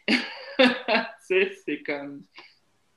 Marie-Thérèse, je sais pas, on dirait que j'ai envie de savoir si tu as quelque chose à dire. Ça fait comme deux slams que je trouve que tu écoutes full, puis je me demande si tu as... Non, j'écoute. Oui, oui, ben c'est ça, t'écoutes beaucoup. Puis je me ben demande si tu as des choses à dire ou à. Ben, je suis comme curieuse. Euh. Sincèrement, ben, tous, les, tous, les, euh, tous les slams me touchent, mais celui d'Audrey m'a particulièrement euh, touchée, mais je pense comme, comme beaucoup d'entre vous, simplement par le fait qu'elle a grandi, elle, va au-delà du coupable ou de, ou de la victime. Elle, montre le, mm les, les, rondeaux. Elle montre les, euh, que c'est finalement, quand elle dit que, que tous les agresseurs ont des amis. Je trouve que c'est vraiment, ça, ça résume euh, la situation. Ouais.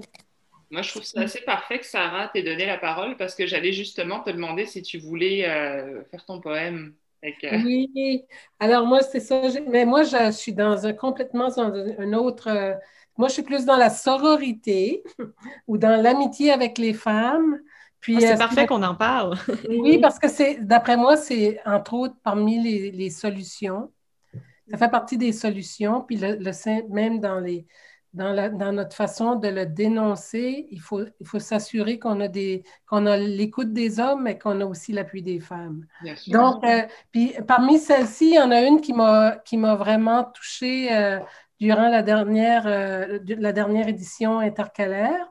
Et c'est une personne que j'ai appris à connaître justement en temps de pandémie, un peu avant la pandémie, parce que je cherchais les slameuses, comme je vous ai dit. Euh, donc, je l'ai connu, je pense, en tout cas, peut-être en janvier 2020, euh, qui s'appelle Fatine. Alors, je lui dédie ce, texte qui s'appelle Cliquetis. matins éphémères sur écran blafard, rêves interrompus, babillard bavard, clavardage en cliquetis rompu. Intense silence, dormance endolorie, manigance d'une insouciance orchestrée. Bruits incongrus, magie rompue, cliquetis grotesque d'un clavier désaccordé. Excitation bouleverse ma concentration. Respiration, expiration, relaxation, inspiration. Ménage mélangé, ménage reporté. Cliquetis occasionnels, gigue impromptu, des lettres et des consonnes qui s'alignent, ponctuées de sens ou pas, selon le pas. Redondance du geste, assonance manifeste, allitération céleste. Escamoter les phrases, instant fragile, et ce temps kamikaze. Bruits estompés d'une musique prégnante, l'oreille tendue, les notes entendues, la parole slam, non, la parole slamoureusement rendue, alanguie, comme une prière à l'infini. Réveillez-vous, belle endormie, réveillez-vous, car il est jour. Prêtez l'oreille à la fenêtre, vous entendrez parler d'amour. Oh. une belle voix. Tout en finesse. Vraiment tout en finesse. puis ben, en fait, l'ami euh, Fatine s'est réveillée, donc euh, en souhaitant la retrouver. Est-ce qu'on lui envoie un gros mot d'amour en direct là, là, tout Ah oui. Ah oui. Gros love, Fatine. On est tellement mmh. heureuse d'apprendre que tu t'es réveillée. Ça n'a pas d'allure. Je vais te faire des câlins sur WhatsApp. Mmh. Ah, Alors, c'est ça. Puis je pense que c'est ça l'importance de. Tu sais, dans, le slam, c'est euh, la prise de parole publique.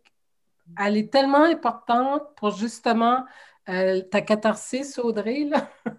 la catharsis, ben, pour moi, ça, le slam procure la catharsis. Puis ça a été, ça a été je l'ai vu tellement dans, durant la dernière édition avec les dix mots, les femmes qu'on a connues, les femmes qui ont pris la parole. Puis à partir du moment, c'est la même chose pour les minorités linguistiques. À partir du moment où on commence à dire, euh, dans, notre cas au Nouveau-Brunswick, c'est par rapport aux anglophones, ben on existe, on est là parce que parce qu'on est là physiquement, puis qu'on peut parler, puis on peut dire les choses. La même, cet, état de fait-là est vrai aussi pour euh, n'importe quelle cause dans laquelle on se sent opprimé. Mm. Alors, euh, puis, ben, c'est pour ça que je suis à la recherche aussi, parce que ça devient des, des doubles, tu sais, des doubles, euh, comment, je ne sais pas comment le dire, là, mais des, si tu es minoritaire dans ta, langue d'expression, dans ta langue maternelle, si en plus tu es une femme, si en plus tu euh, as la peau à aller, puis euh, ben là, il faudrait juste que tu sois handicapé, puis euh, c'est l'intersectionnalité. Ouais. C'est ça, plus tu représentes la minorité dans le fond, puis. ouais. c'est toutes les couches, ça, arrive par couche. Ben oui. Puis c'est pour ça que c'est important d'avoir des réseaux qui sont solides, puis des. Euh, des euh, en tout cas, il y, a quelque chose à faire, euh, pas juste au niveau du slam, là, mais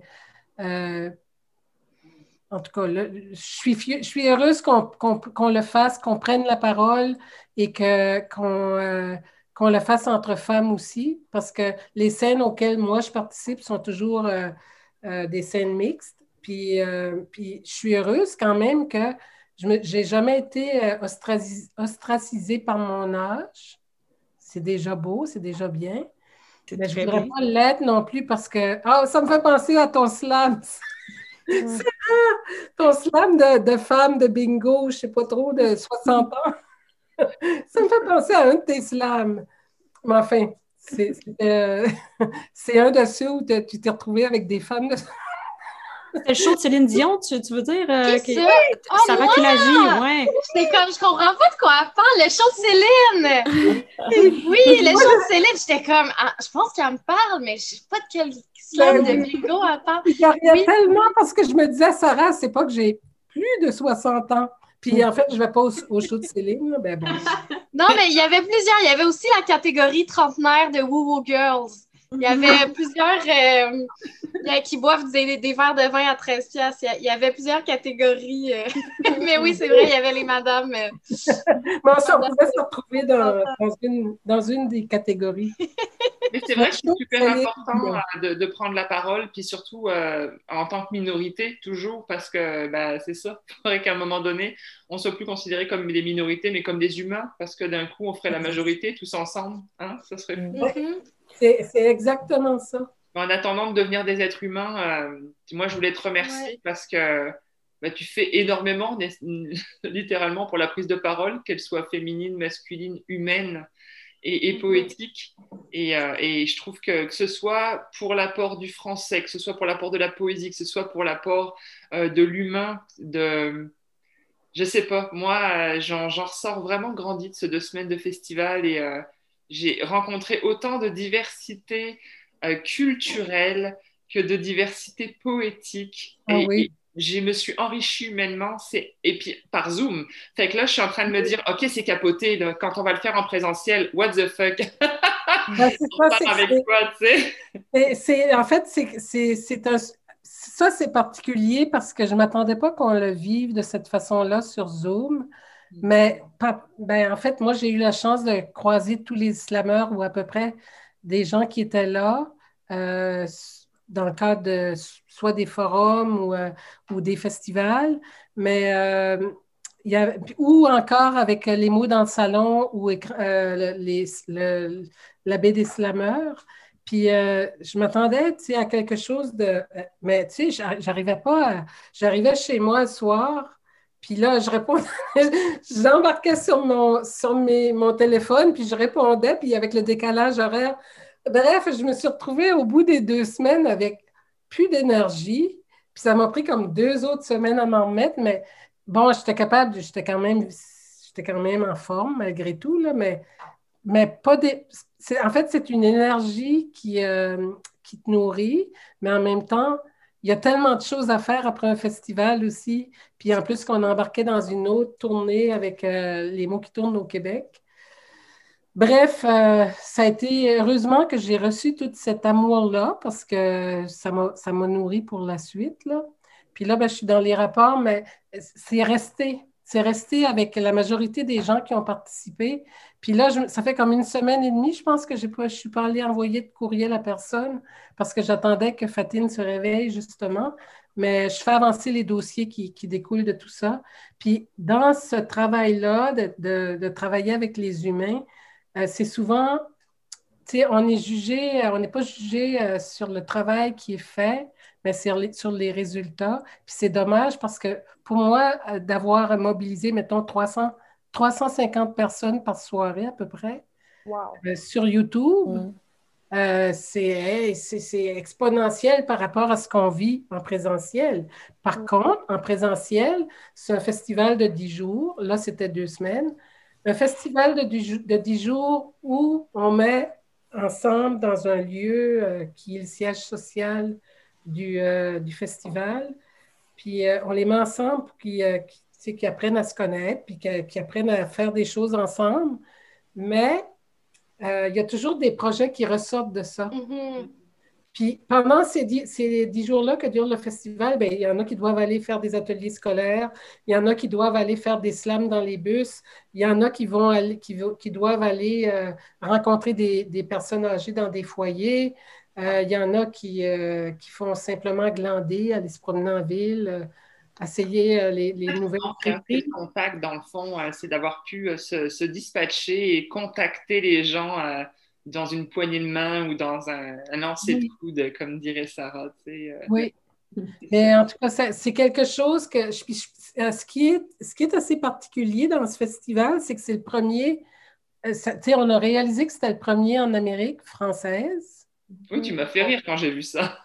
Ben, ben, oui, mais c'est qu'au Québec, il n'y a pas ça. Il n'y a, pas de mm. festival. Il y a des soirées, mais il n'y a pas de festival. Ben, il y a eu le festival de slam de Saint-Fabien l'été dernier. C'est ça que je veux dire. Il y en a eu ah, un. Non, non mais nous, on est là depuis 2017.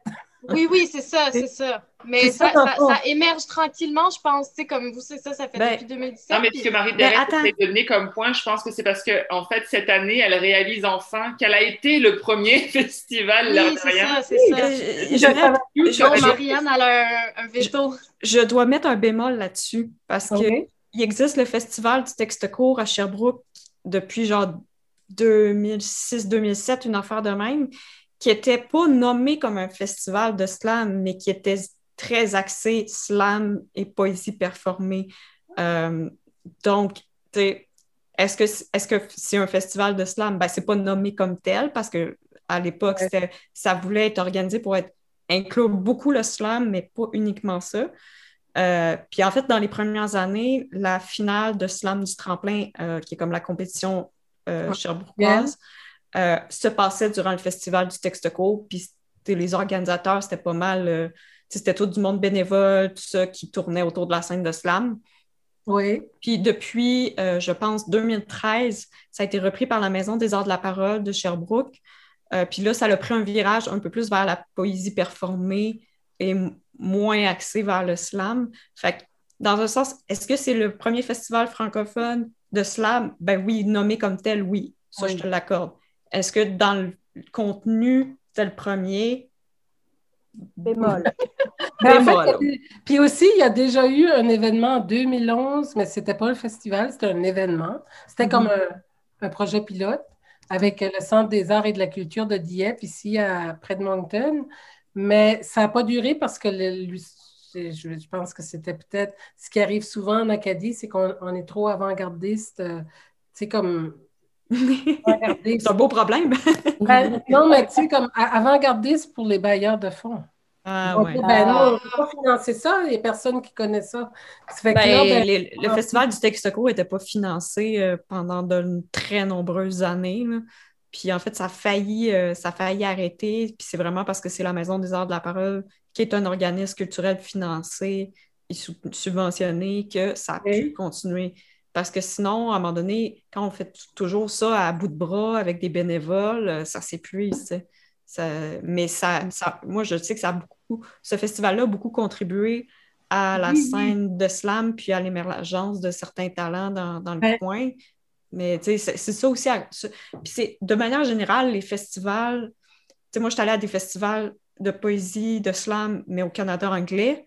Puis c'est des événements qui servent beaucoup à rassembler la communauté, puis à, s'inspirer, puis à faire émerger euh, des projets, puis, euh, puis en même temps aussi à, mettre en valeur un peu plus la diversité, parce que souvent dans les festivals, il, y a, plus un accent qui est mis à, euh, à ce qu'il y ait une bonne représentativité comparativement au sein de Slam, où comme c'est le monde qui s'inscrive sur leur bon vouloir, puis que c'est le monde du public qui vote, puis dans les finales, on se retrouve des fois avec des, des situations où c'est très euh, homme blanc.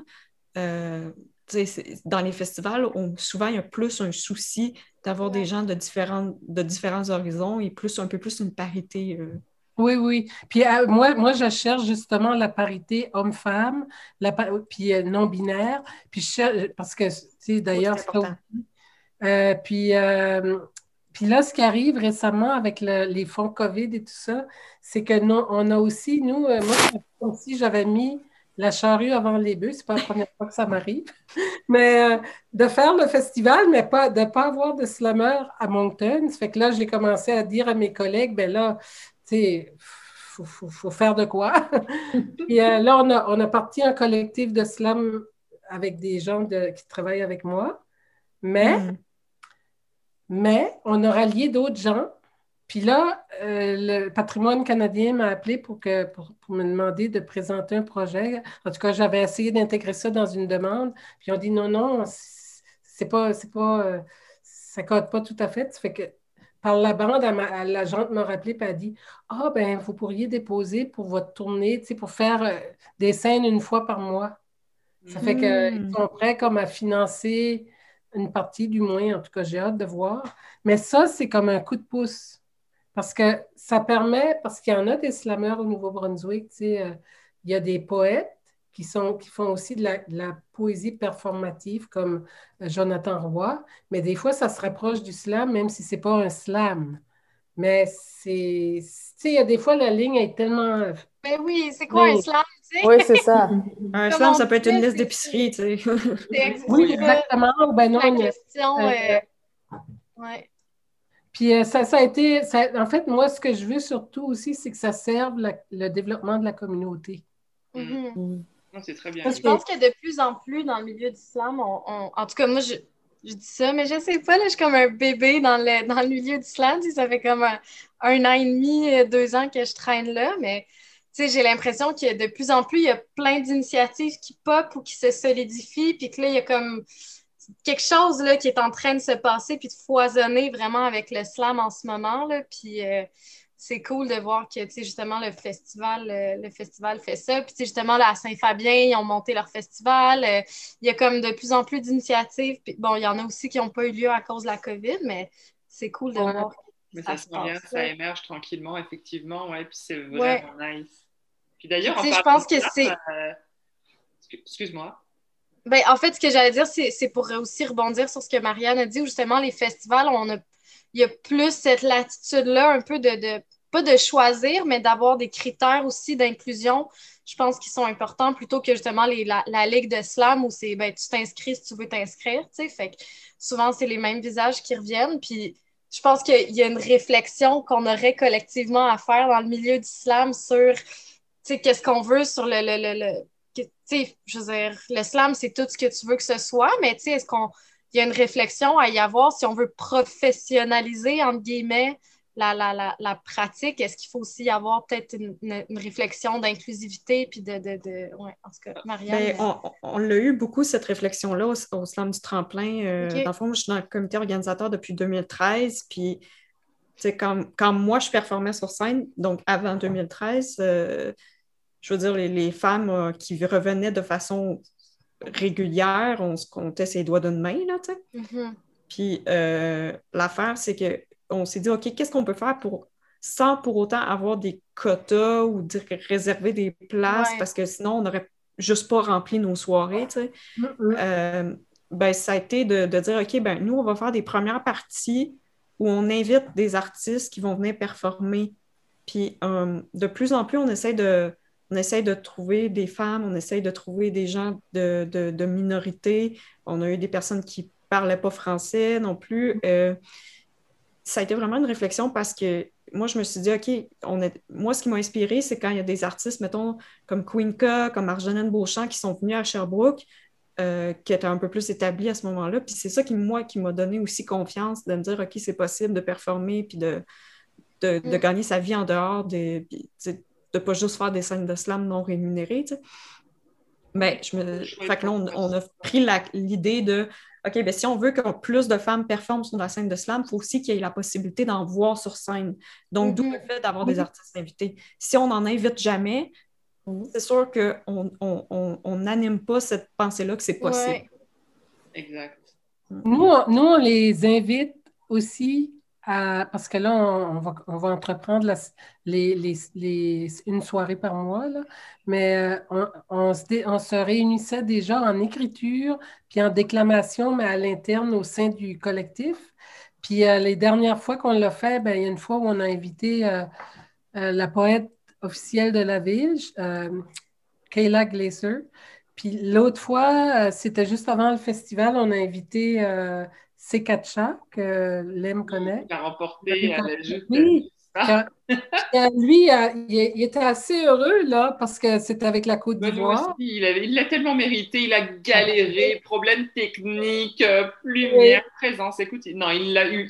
Il, on, va, on va continuer cette, euh, cette habitude-là. Puis même, tu sais, j'aimerais ça qu'on échange nos, euh, on, est, on, fait partie du même groupe là, sur Messenger. Là. Donc, on s'échange parce que, parce que vous êtes toutes des ressources euh, incroyables. Et euh, c'est comme ça qu'on a grandi nos cercles. Si, euh, si comme dans le, le, le texte d'Audrey, les, euh, les agresseurs ont des amis, ben, les slameuses ont aussi des amis. les réseaux. Euh, moi, je dis ça, je dis rien. Bon, après, je suis modératrice. Hein, ça fait un 35 minutes, je pense qu'on jase. non, je sais pas, j'extrapole peut-être. Pour être honnête, j'ai pas regardé l'heure, mais mon ressenti, c'est que ça fait plus que 15 minutes, puis que je voudrais pas qu'on perde nos auditeurs. mais j'adore le sujet, pareil. en tout cas, mais, mais je lance la balle à qui n'a pas lu, à qui n'a pas déclamé. Moi, je peux bien la prendre. Oh. vois ta main. Parce que je, me. Parce que voilà, parce qu'il commence à faire tard chez moi. J'ai envie d'avoir encore un peu d'énergie. Justifié, on l'a dit ça. Bravo qu'ils disent. Félicitations. Ils vous regardent vers à la main avec admiration. Comme une actrice qui sort de scène t'accepte les congratulations. Bravo qu'ils disent félicitations. T'es courageuse, t'as du mérite. Es-tu heureuse maintenant que zip Ils boivent un petit coup d'éthanol et tu sens leur odeur d'alcool? Bravo qu'ils disent félicitations. C'est une petite acclamation désarticulée. Tu le sens, tu dois accepter les compliments comme si ta route était finie, le parcours terminé. Vous qu'ils disent. Félicité.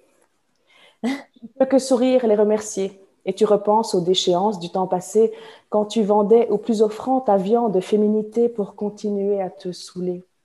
Vaut qu'ils disent. Félicitations. Tu prendrais bien un rail de C pour supporter de les écouter.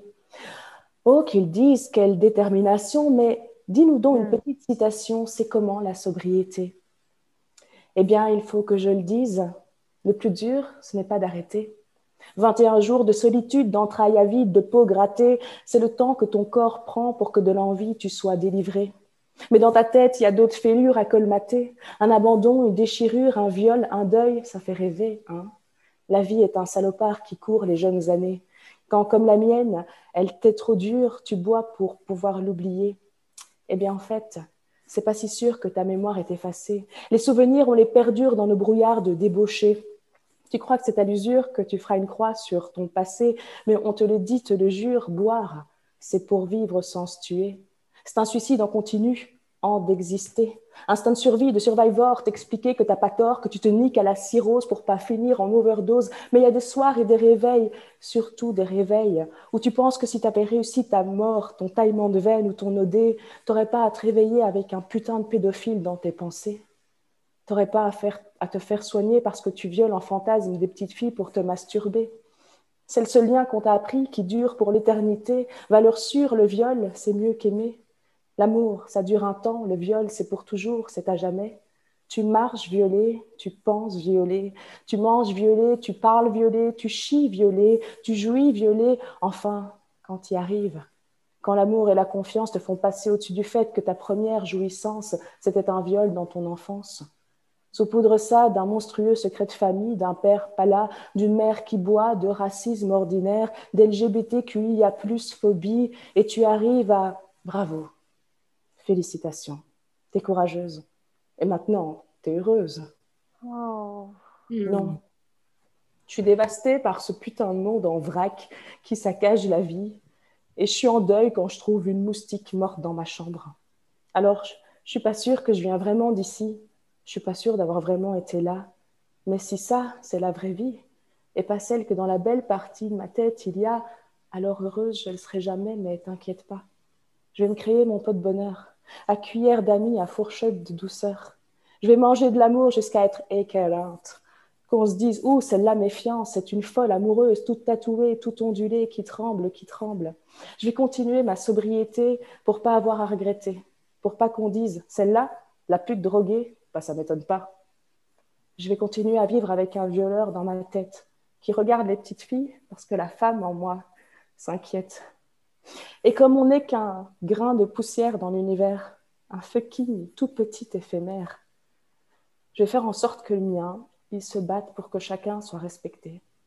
Espèce, race, sexe, genre, élément, minorité, que tout le monde soit consentant de se faire tuer, manger, boire, regarder, embrasser, serrer, caresser, toucher, aimer, aimer, aimer, aimer, aimer, aimer, aimer.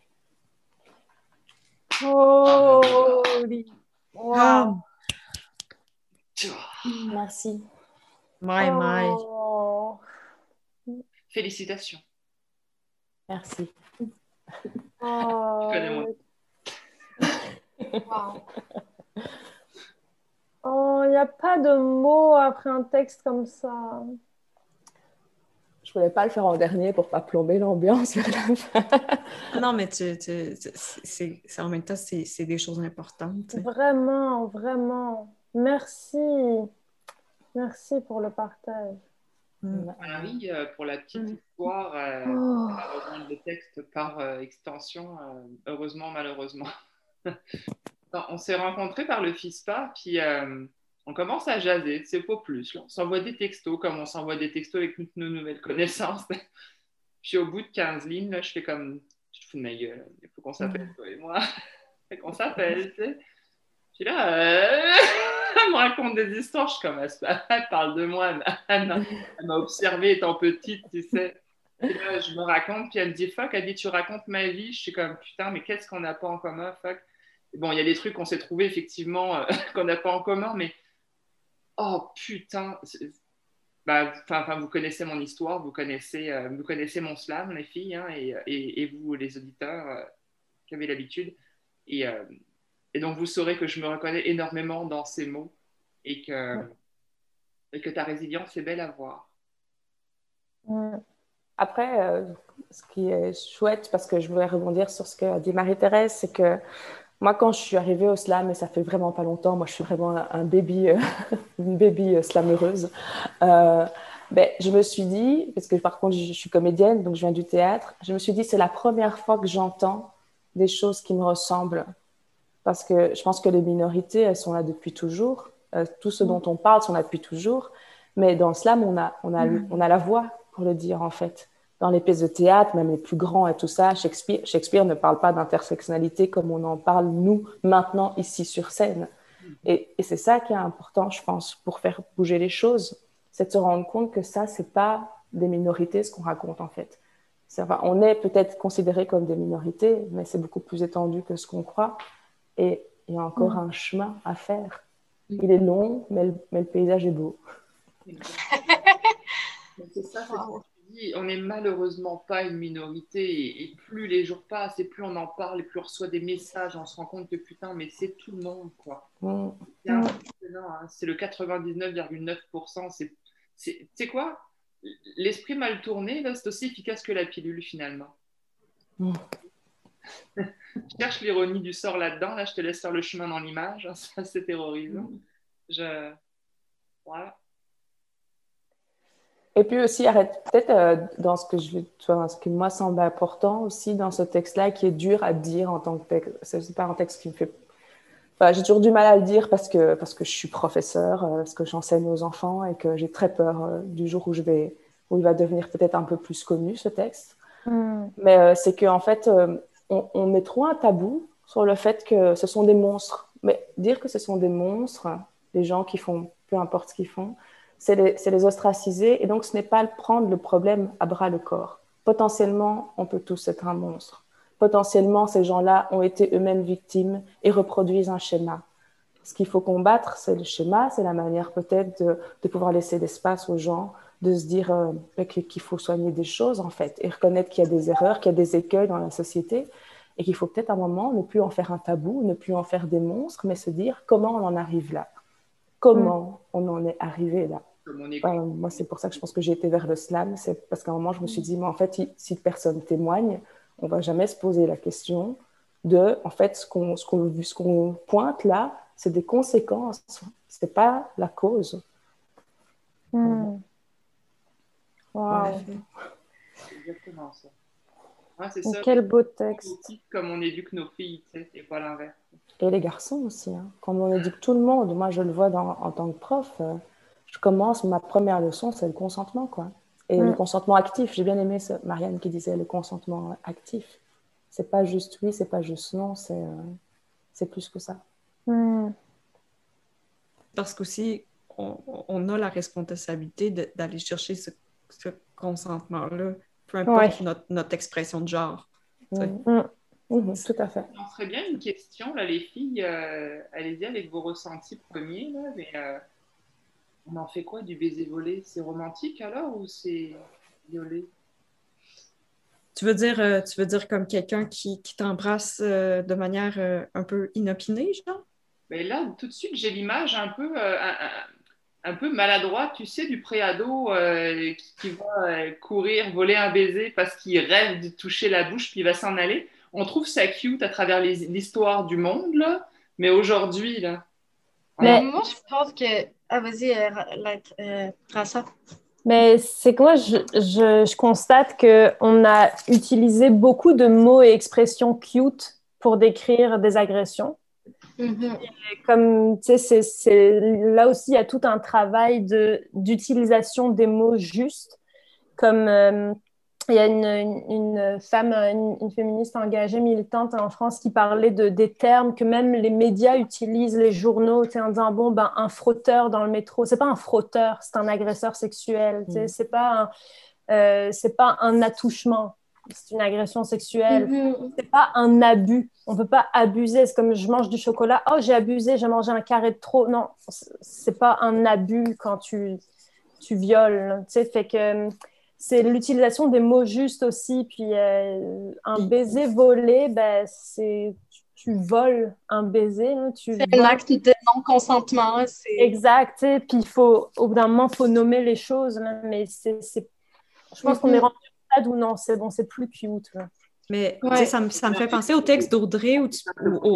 excusez, folle.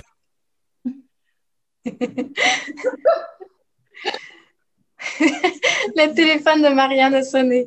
Euh, mais tu sais, pour ramener à, ta question, puis à ce que tu dis, euh, Sarah, c'est tu sais, ça, je pense que, tu sais, je pense pas qu'on va traiter un enfant de 7 ans d'agresseur, tu mais ça amène toute la question de, tu sais, quand on parle de consentement, moi, je sais, en tout cas, j'ai un exemple autour de moi que je trouve tellement beau, mon frère puis sa blonde ont deux enfants, puis ils leur apprennent le consentement, mais d'une façon où si, tu sais, c'est genre, je vais les voir, puis si je leur dis, ben, je demande, est-ce que je peux te faire un câlin, puis il va me dire non, ou il va me dire oui si ça lui tente, tu sais. Puis c'est là que tu apprends le consentement à un enfant en très bas âge, c'est des contacts non sexuels, parce qu'on parle pas de contact sexuel quand on parle de consentement chez l'enfant, là. Idéalement, tu sais, c'est sûr que après, bon, il y, a justement, malheureusement, des, des c'est ça, la sensibilisation à faire à un autre niveau, mais tu sais, quand, quand, fait, quand on, ah, OK, un baiser volé, c'est cute, mais ce que à, 6 ans, ça a l'air cute, nous, on voit ça cute, mais ce que ça fait, c'est que tu n'apprends pas aux deux êtres humains, l'enfant qui vole un baiser, tu lui apprends pas à respecter les limites de l'autre et à demander, et mm-hmm. l'enfant qui se fait voler un baiser, comprend pas qu'elle a le droit de dire non parce que les gens autour trouvent ça cute. Fait que là, mhm. tu sais, comme la majorité des enfants, ils ont l'attention d'un adulte, fait qu'ils vont faire Ah, ah, ah, OK, puis ils vont rire. Mais au final, c'est là où, tu sais, justement, c'est pas cute parce que ça, ça fait que dans 10 ans, ben, ces deux individus ces deux individus-là, sans dire qu'ils vont devenir des prédateurs ou, des victimes ou peu importe, comme c'est des petits mots comme ça qui ont des impacts à la longue sur le consentement sexuel dans des rapports quand on parle de sexualité, tu sais, fait que... Ce que je voulais dire tantôt, c'est que ça me faisait penser au texte d'Audrey où, tu parles que, tu sais, un garçon qui te pousse, euh, c'est parce qu'il t'aime, là. Ah, ouais. Mm-hmm. puis on, dit ça, des fois, des fois, les adultes disent des choses aux enfants qui, qui portent à confusion, tu sais. Et qui restent gravés, ouais. Ouais. Ouais. c'est ça. Ben, après, c'est sûr que c'est un autre sujet. Là. Il faudrait comme élargir comment on éduque nos enfants à large, là, mais... Mm j'imagine que, en tout cas, ouais, j'ai comme du mal à rassembler mes mots là, comme tout de suite, mais. Euh... Oui, j'en reviens. Moi, je suis d'accord avec. Oh. Non, vas-y, toi. plus que le consentement, je pense que ça, ça prendrait aussi plus de monde qui, euh, qui ont une vision, euh, pas de reculons, là, mais euh, qu'on voit plus facilement les situations où on a une femme, ben, pas nécessairement une femme, là, mais une personne euh, qui ne peut pas dire euh, peut pas dire oui. Là. Je pense que ça, c'est complètement oublié. Là. On n'en parle pas souvent parce qu'on voit on voit tout le temps à la télé euh, des scènes où, les deux boivent trop, puis c'est comme totalement accepté que, que tu peux finir avec cette personne-là ou, euh, mettons, euh, une personne dans une situation de pouvoir, là, ton boss qui te fait des avances, comme mm. moi, ça me, me vire à l'envers que ces choses-là, ce soit pas encore évident qu'il faut plus en faut plus en parler ou que le consentement soit plus explicite dans une situation comme ça. Ouais. Moi, je pense qu'il faut même déconstruire totalement le consentement. Enfin, moi, voilà, je le dis assez, enfin, assez ouvertement. Dans une certaine mesure, je me suis prostituée pour de l'alcool ou de la drogue. Euh, oui, j'étais consentante de le faire, mais est-ce que c'est un consentement? Est-ce qu'en face, si on éduquait les gens à un consentement, c'est quand l'autre a du plaisir à être avec toi ou quand l'autre, mm. voilà, qui a un truc de partage, en fait, peut-être ça n'arriverait pas. Et, et, quand tu dis de baiser volé, tu vois, ben non, je suis désolée, en fait, ça, c'est tout le romantisme qu'on a mis sur mm. Euh, le patriarcat qui voulait faire passer ça comme un acte pas grave pour s'en dédouaner. Mm. Voilà, si on apprend que le romantisme, en fait, le plus beau truc du monde qui peut arriver dans l'amour, c'est que la personne veut la même chose que toi et que votre, et que votre envie se rencontre. Et qu'on disait que c'était ça le romantisme. Ça déconstruit, tu vois? Et là, on arrive à quelque chose. Mais le problème, c'est que ça fait peur parce qu'il faut déconstruire le consentement. Et donc, c'est accepter de se dire, ben oui, en fait, moi, j'ai déjà été agresseur de quelqu'un parce que comme on m'a appris le consentement, je n'ai pas toujours respecté le mhm. consentement de l'autre. On le dit très bien avec les enfants. Demander à un enfant si on peut lui faire un bisou, etc. Ça va déjà jusque là. Et ça ne mm. devrait pas faire peur parce qu'en fait, on irait vers un truc beaucoup plus beau, je pense. Mais ça fait peur parce que du coup, c'est accepter ses erreurs, c'est déconstruire, c'est se dire oui, je l'ai fait. Bah, c'est vrai qu'étant petite, moi, je me souviens avoir voulu qu'on me demande plutôt qu'on me saute dessus et que les parents Mais oui. Euh. Bah, et la tante qui fait ça, et, tu vois tout, et, ben non, en fait.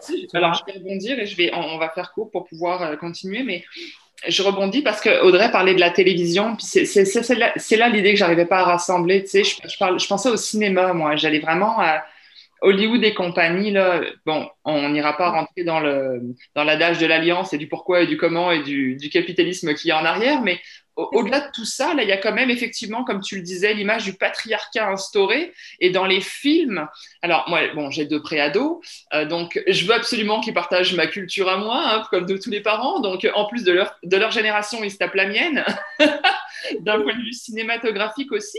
Et on regarde aussi des films, euh, dits les films pourris. Et dans la gamme des films pourris, la semaine dernière, on a regardé La garderie en folie. Alors, T'inquiète, je te raconte pas ça euh, pour te raconter ma life. Euh, à l'occasion, regarde ce film, La garderie en folie, avec Arnold Schwarzenegger. C'est impressionnant. Il se passe pas trois minutes sans qu'il y ait une putain de phrase sexiste. On en prend plein la gueule du début à la fin, et sans exception, toutes les trois minutes. Hein. c'est un, un, clash permanent. Et, et à la fin, je me suis dit, mais putain, c'est pas la première fois que je vois ce film. Je l'ai vu euh, à telle soirée, quand on était défoncé avec les potes, étant plus jeune. On l'a vu, et rien qui nous a choqués. Je veux dire, c'était quoi Tu sais, je me tape le front, bordel. On était où à ce moment-là? J'ai regardé le film, ma fille me regardait, puis j'étais comme, t'allumes Elle me fait, mais c'est incroyable Elle dit, qu'est-ce que c'est que ce film? Ma fille qui a 11 ans et qui est outrée en train de me dire, mais qu'est-ce que c'est que ce film de merde? Il m'insulte à toutes les trois minutes Et mon mari de dire avec mon fils, on comprend vraiment pas, c'était drôle. Oh wow! Oh wow! Et, tu vois, et, alors là, bon, euh, moi, je, bon, mon mari, je l'aime, hein, mon fils aussi, je vais pas les renier. Bon, ils sont là maintenant, mais, mais quand. non, je voulais rire, mais mais, mais, quand même, tu vois, il, faut ramener le truc de on est quatre à la maison, il y a deux nanas, il y a deux gars, on est deux adultes de même âge, et mais pardon pour les doigts, et les deux enfants, oui, parce que je fais des gestes sur Zoom en même temps, et, les deux enfants euh, ont sensiblement le même âge aussi, 11 et 13, et, et, là je fais comme euh, what the fuck, tu vois, parce que je veux dire, c'est pas générationnel, parce que les deux hommes. Mm-hmm garçons sont d'accord. C'était juste drôle. Et moi, je me dis à ce moment-là, c'est où que j'ai raté un, c'est où que j'ai raté la coche éducative, je veux dire, euh, parce que c'est quand même moi qui m'en occupe de ce moment-là. Mais le problème, bah. c'est qu'il n'y a pas juste toi qui. C'est ça. Il y a Internet, il y a l'école, il y a les, les, amis, c'est ça, c'est un système là. Exactement. ton enfant, c'est pas juste toi. Exactement ça on n'est pas que nous et on n'est pas seulement des parents et on n'a pas à se juger aussi comme étant des mauvais éleveurs parce qu'on en parlait tout à l'heure d'éducation, je voulais relever aussi. On n'est pas des bons ou des mauvais parents là-dedans parce que l'école, parce que les copains, parce que la télé, etc., etc. Mais expliquer, le, expliquer pourquoi une blague est sexiste, euh, c'est comme ça marche pas quand on essaie de l'expliquer. Il faut quasiment qu'on leur dise OK, mais pourquoi tu la trouves drôle, cette blague? Mm. Moi, c'est ma mm-hmm. technique. Ah, mais c'est ça. Plus qu'un. Ben, tu, tu, tu, le sais, je suis d'une subtilité légendaire, c'est pour ça qu'on m'aime et qu'on m'acclame. Hein. Quand on cherche des images trash, je sais en trouver. La chance que j'ai, c'est d'avoir mon corps à disposition pour faire les images que je veux. Et, et mon mari euh, sait que je suis sans filet. Donc, il a reçu ses réponses et le message est foutrement passé. On a fait un message aux trois minutes. Mais du coup, j'aimerais ça que le film sorte en mode euh, parodie des hommes pour qu'ils voient qu'en fait, on rit pas. Non, c'est pour de vrai, là, tu sais. No way. C'est ça. C'est ça, puis je pense que c'est là où les, les, les hommes comprennent pas. C'est si, justement, on avait inversé les rôles dans toutes les sphères, là, que ce soit dans le milieu des arts, dans le milieu professionnel, dans les relations intimes, dans tout, tout, tout, tout, tout, là, comme là, ils pourraient comprendre. Puis moi, c'est un peu là où je suis rendue dans ma réflexion. Ma réflexion puis ça, j'ai dit à un ami récemment, j'ai dit, mais je comprends que vous comprendrez jamais. Puis pas de façon malveillante, c'est juste, ils essayent. J'ai des amis hommes qui essayent de comprendre, puis qui, à un moment donné, ils pensent avoir compris, puis là, il arrive quelque chose, puis je suis comme, tu le sauras jamais.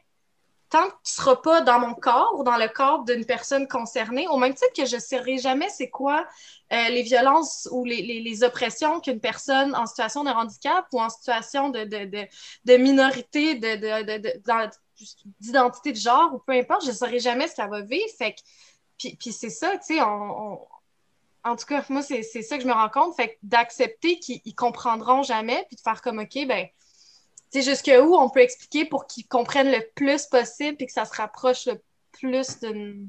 Mais sans comprendre, ils peuvent adopter des comportements. Ouais. Oui, oui, c'est ça, oui, c'est sûr. Ne pas, ne pas nier, ne pas nier.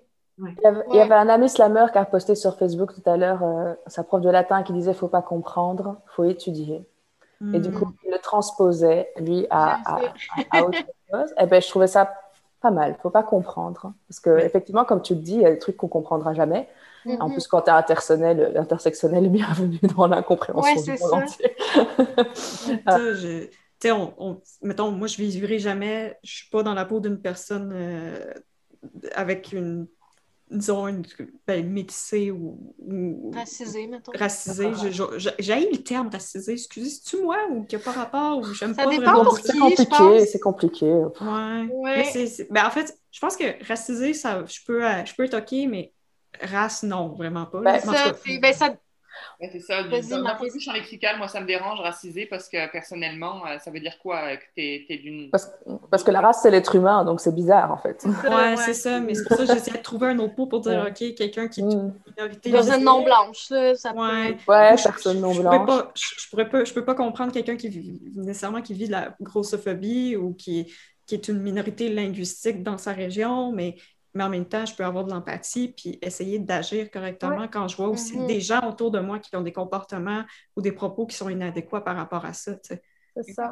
C'est de ne pas nier. Tu mets des préservatifs pour pas que la personne en face chope le sida, je veux dire. Tu sais, mm-hmm. c'est la même chose. mais, il y a quelqu'un qui avait dit que... Ah, vas-y, Marie. Pardon, ce qu'a dit la Marianne, c'était hyper euh, important. Mm. C'est que maintenant, il faut réagir quand on voit ça.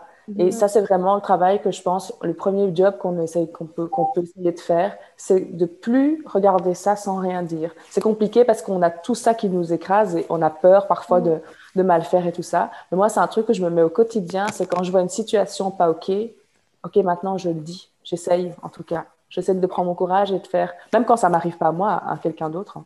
Là, il y a un truc qui va pas. Mhm. Pardon, vas-y, euh, Sarah. Ah, ben, tu sais, ça fait écho un peu à tout ça. Puis il y a quelqu'un, euh, en, euh, qui, euh, en, tout cas, je travaillais sur un projet d'entrevue, puis une personne autiste avait dit si elle a parlé, mettons, d'intégration dans le milieu du travail en tant que personne autiste, c'est un défi quand même. Puis elle disait si les entreprises créait des structures qui sont inclusives à tous les niveaux. Il n'y aurait pas besoin de se concentrer sur les besoins spécifiques de chaque personne. Ah, toi, tu as besoin de ça. Toi, non, si on crée une structure globale qui est mm. inclusive à tous les niveaux, ben, on n'a plus à se poser la question. Puis les personnes qui ont besoin des installations X, Y, Z ou des, du système ou des règlements X, Y, Z vont s'en servir, puis les autres, ben, ils vont travailler comme n'importe sans en avoir besoin. Mais c'est ça, je pense qu'on on réfléchit, OK, là, comment on peut faire pour telle personne avec telle problématique, telle situation X, Y, Z précise, mais non, tu sais, pourquoi on ne regarderait pas toutes?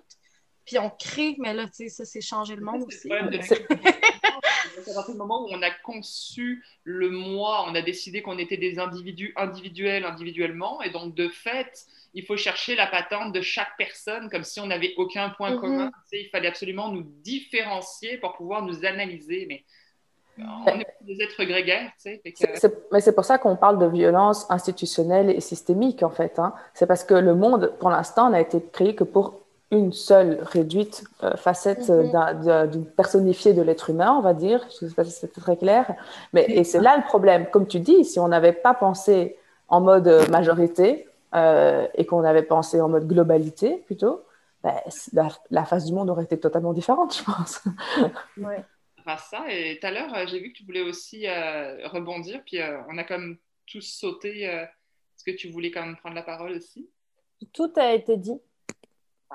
Mais tu as peut-être ton texte que tu veux nous partager, cependant. Marianne, elle a caché transition. J'ai mon texte. Euh, c'est un texte que j'ai écrit il y a un peu plus d'un an, puis que je pense que j'ai slamé en, peut-être en février 2020 euh, au tremplin. Ok. 2020 Ouais, l'année dernière. Oui, je suis con. Ah Oui. Ok. J'ai de la chance. J'ai de la chance, cela va sans dire. Jusqu'ici, j'ai réussi à me sortir sans faire exprès de la plupart des ennuis que je m'attire. J'ai réussi à partir de ne rien voir venir, rester naïve, comme un bon public toujours surpris, un rat de labo soumis, une poupée qui dit oui, pour arriver à me méfier de tout ce qui bouge même pas sursauter au moindre bruit, craindre consciencieusement un danger possiblement inexistant et pourtant attendu à chaque tournant.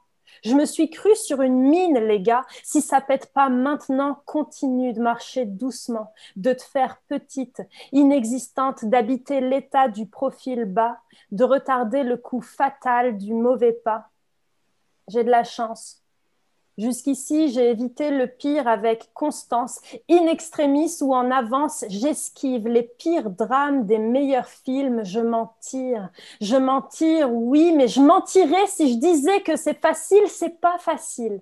C'est pas facile quand ça dépend si peu de ton contrôle. Le lâcher prise, c'est pas inné, ça se réfléchit, ça se travaille, ça se mûrit. Moi, j'ai longtemps cru aux stratégies. Je me suis même dit qu'il suffisait d'anticiper suffisamment les déplacements, de peser chaque décision comme si la vie en dépendait. J'ai hésité mille ans avant de faire un move, même celui qui paraissait simple, vide, anodin sans conséquence, il y a toujours une conséquence. Même quand tu pratiques l'intervention positive, même quand tu crois pas aux punitions, elles arrivent. Souvent, les cadeaux qui attendent les enfants sages au pied du sapin sont empoisonnés, couverts d'épines, c'est pas écrit sur le paquet. J'ai de la chance. Mais je me suis déjà fait arnaquer j'ai déjà douté, je passe d'un extrême à l'autre, je saute aux conclusions, je prends mon expérience pour argent comptant, je transforme mes anecdotes en vérité, je finis par tout mélanger, je me contredis, il n'y a rien d'anodin, rien non plus d'écrit. C'est pas une question de mauvais choix ni de stratégie, c'est de la chance. J'ai de la chance. Je suis pas un dérapage malencontreux, une bavure ordinaire, une dispute qui vire mal, une erreur humaine, une passion trop forte, un timing douteux. Je ne suis pas une statistique, je ne suis pas un corps inerte traîné au bas de l'escalier duquel j'aurais faussement eu la malchance de tomber. Je ne suis pas le chiffre qui s'additionne tranquillement sur le compteur hâtivement lancé à peine la nouvelle année commencée. Elles étaient six en France le 25 janvier, j'ai de la chance. Je ne suis pas encore morte, on ne m'a pas étranglée. On m'a juste suivie, ailée, sifflée, insultée, pincée, agrippée, harcelée, coincée, serrée, poussée, frôlée, frottée. On m'a juste donné le synopsis, bande annoncée, le film dans lequel on m'a pas fait jouer, on m'a juste lu le script, raconté l'intrigue, mais j'ai de la chance. Aucun de mes ex n'a eu la main lourde sur moi, même ceux qui savaient menacer. J'ai eu peur plus souvent que je l'ai montré. J'ai de la chance. Elles étaient déjà six en France le 25 janvier. Depuis, j'ai arrêté de compter. Hmm. Et j'ai envie d'ajouter euh, pour celles qu'on a comptées. Hmm. Oh, ça me rend trop triste que ça soit autant d'actualité. Ça fait. Moi aussi, ça me rend fucking Je rebondis sur ce que tu as fait. Euh, voilà, euh, on avait comme des, des, morceaux de phrases, des choix, des récits, des morceaux de vie. Et puis on dirait qu'aujourd'hui, comme tout, prend des proportions assez incroyables. Mais tu sais, c'est comme une espèce de ras-le-bol de tout le monde aussi j'ai l'impression qu'on est comme dans une. Tu sais, tu parlais de transition, Sarah, par rapport au slam tantôt, puis une effervescence, puis il se passait de quoi. Et j'ai l'impression que ben, c'est vraiment. Il se passe ça, mais à tous les niveaux, dans le monde entier. Et j'ai cette impression que le fait qu'on se soulève de plus en plus, puis de plus en plus fort, puis de plus en plus euh, punché, c'est aussi un espèce de ras-le-bol en continu qui fait que tout ce qu'on a essayé jusqu'à date n'a pas fonctionné tout ce qui a fonctionné est encore en vigueur ou si fragile. Tu sais, à un moment donné, là, la fragilité, ça va cinq minutes, mais je pense qu'on a besoin de solidité, puis on a besoin d'être ancré. Euh, tu sais, c'est ça. Oui. Merci beaucoup. Je, Marie, excuse, tu avais... Oui, pardon, non, je voulais rebondir parce que pour, pour la journée euh, des droits de la femme, euh, j'avais fait un, texte, euh, pas, pas, comme ça, mais je citais les chiffres aussi, parce que parfois je pense qu'on prend des trop grands chiffres. Et, euh, et c'était 11 déjà en Belgique, janvier, février, 7 femmes, 4 filles, 4 filles de moins de, moins de, de moins de 15 ans, euh, dans les tirs croisés de la violence conjugale, hein, évidemment, et un fils qui n'avait. Voilà. Mais oui, je sais. Un moment, comme tu, comme tu viens de dire, Hélène, je pense que qu'est-ce qu'on fait, quoi? Je veux dire, ça fait déjà, là, si on additionne tout ça, 17. Et c'est en continu. Mm. Euh, les agressions sexuelles, c'est toutes les 1 minute 36 secondes dans le monde entier. On ne sait pas vraiment comment... comment... Toutes celles qui ont survécu, mm. celles qui sont mortes et dont on ne parle pas ou dont on ne parlera pas. Mm. Mhm. Il y a une publicité en ce moment au Québec, là. Alors, je suis fascinée. Au début, j'ai trouvé ça cool, puis finalement, aujourd'hui, je, trouve, je la trouve légère.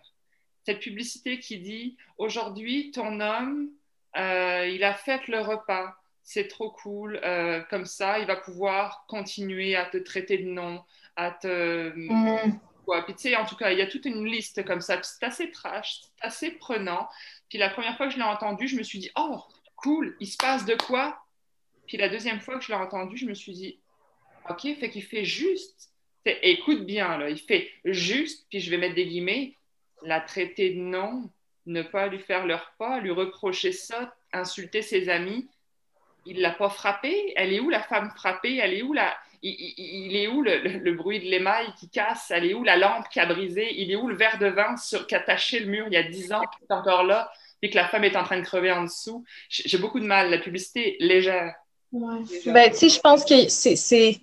En tout cas, je ne sais pas de quelle publicité tu parles, mais je pense qu'il y a peut-être un. Mais je ne l'ai pas vu. Tu sais, des fois, il y a peut-être aussi un désir de dénoncer la violence psychologique. Parce qu'on parle de la violence physique, mais la violence psychologique est invisible. Puis c'est quelque chose euh, qui, qui puis souvent c'est ça le discours, c'est comme ah mais il est quand même gentil, tu sais, il a fait ça. Puis en tout cas, je ne suis pas une experte dans les, problématiques de violence conjugale, mais il y a souvent ça. C'est comme c'est le bourreau, mais finalement, il, ah, il est quand même gentil, il fait ça, il a un bon fond, il je sais qu'il y a du potentiel. Comme j'en ai entendu des discours d'amis qui, qui étaient dans des relations toxiques ou peu importe. Puis, c'est peut-être ça que la publicité essaie de dénoncer. Moi, je pense que la. Oui, que je ça, j'ai comme pas euh, allumé, ouais. Je pense que la, violence psychologique, elle induit la violence physique. Oui, bah, quand il y a de la violence physique, il y a nécessairement de la violence psychologique euh, aussi. Il n'y a pas juste de la violence physique. Ouais, c'est ça. Mais ouais, en tout cas, ton texte, euh, ça reste, c'était. au, début, je savais pas tu t'en allais où avec ça, puis là, plus ça avançait, puis je suis comme, OK, c'est. Puis ce discours-là aussi, sais, moi, je sais que je l'ai.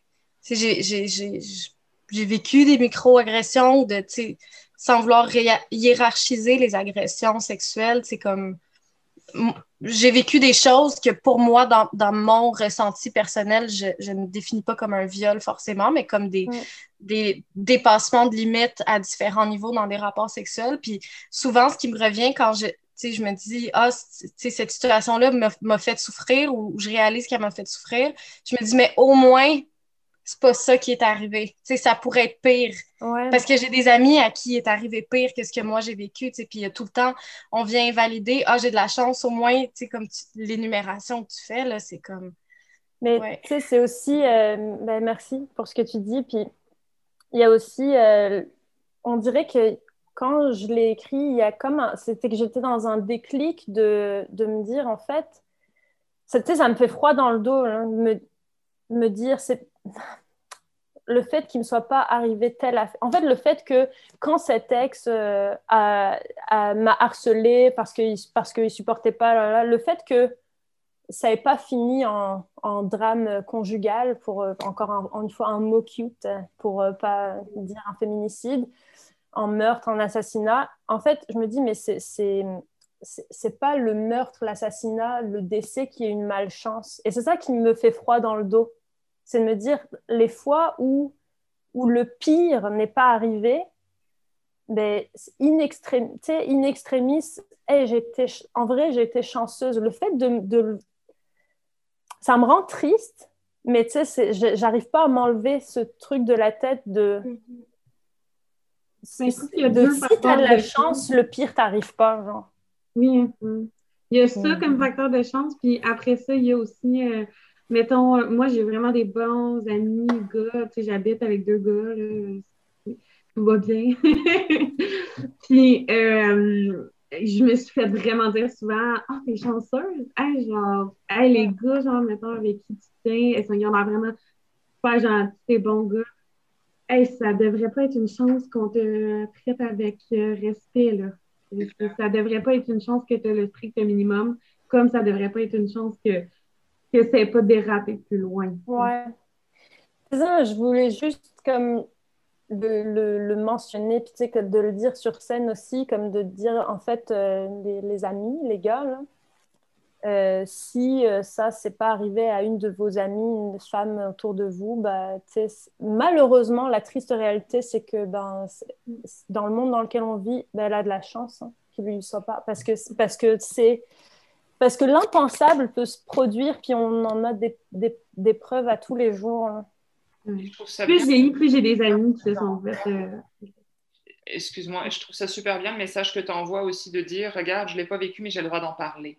Il y a de l'empathie là-dedans, il y a de l'humanité, il y a le fait que tu ramènes aussi à l'autre ce qui t'appartient et tu ramènes à toi ce qui appartient à l'autre. Fait que ça t'appartient à toi aussi.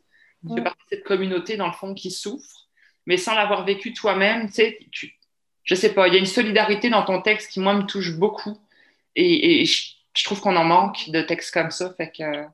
Et plus il y a de, plus il y a de femmes ou de personnes qui se considèrent comme. Mobilisent, Qui, qui, qui, qui, en, qui, prennent la parole, plus ça change aussi qu'est-ce qui se dit sur les scènes de slam. Puis ça change, ça, ça met sur la table des sujets qui sont sinon, qui n'étaient pas abordés ou très peu.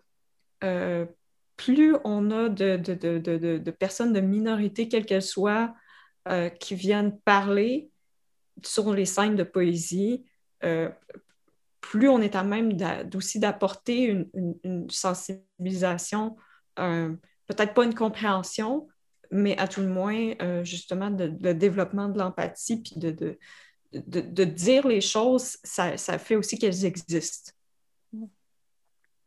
Exact. Puis je veux vous le dire, les filles, là, vous existez et vous comptez. Non, c'est important, puis de prendre le temps de se le dire.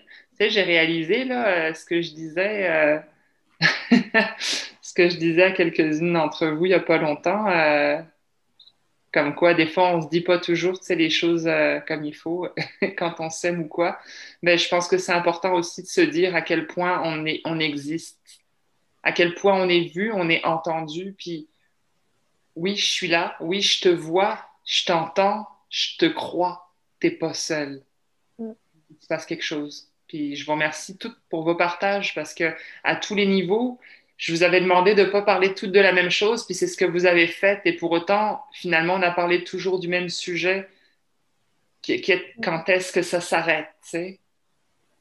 Ça me ramène un peu à cette histoire. Il y a eu le MeToo, puis après, il y a eu le hashtag et maintenant, genre. Bon, ça a été très bref, mais on en a entendu parler quand même. Ben là, c'est un peu ça que je voudrais proposer avec ce podcast-là. Là, on a énuméré c'est quoi qui se passe en ce moment, c'est quoi nos peurs, c'est quoi là, là le climat ambiant. ce que j'aimerais peut-être, c'est que chacune, vous preniez la parole une minute, deux minutes, puis que vous adressiez votre souhait pour le futur.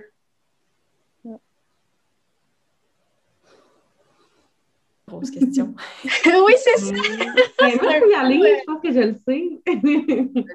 Euh, je pense que la première chose que moi, je voudrais voir, ce serait plus d'empathie pour euh, les personnes qui passent leur message, même si c'est difficile à entendre. Oui. Commencer par ça.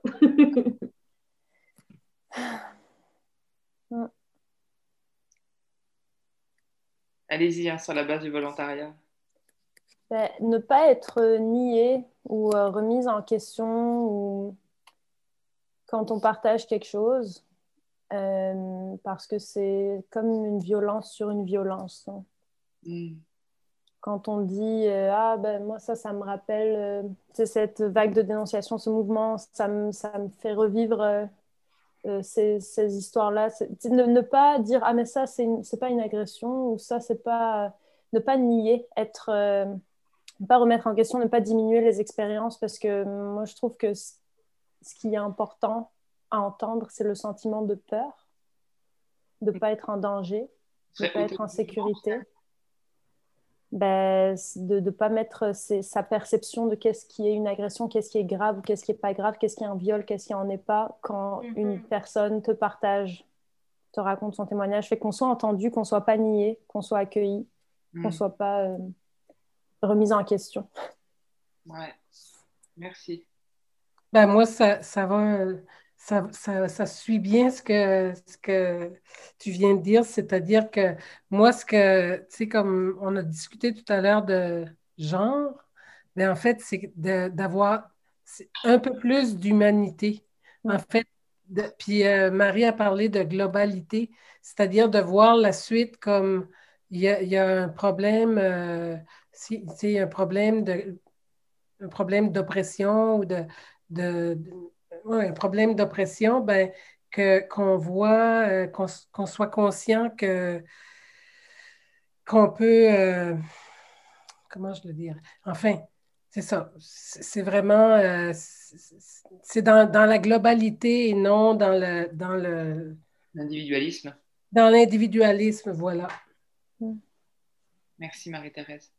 J'irais peut-être plus par rapport au, aux scènes de poésie, euh, au milieu artistique, euh, que, qu'on soit qu'on soit peut-être plus attentif à justement à qui on invite, à euh, qu'est-ce qu'on, quel, quel, espace on laisse, quelle écoute on, on permet, comme, que ce soit comme, comme organisateur ou quand on fait des trucs plus informels, de, c'est pas tout le temps évident. Là. Puis, honnêtement, je, on le vit là, sur, sur la scène de slam parce que des fois, on ne sait pas d'avance qu'est-ce que le monde va faire. Là. Puis, mais euh, d'essayer d'avoir de la sensibilité sur, euh, sur quel espace on laisse.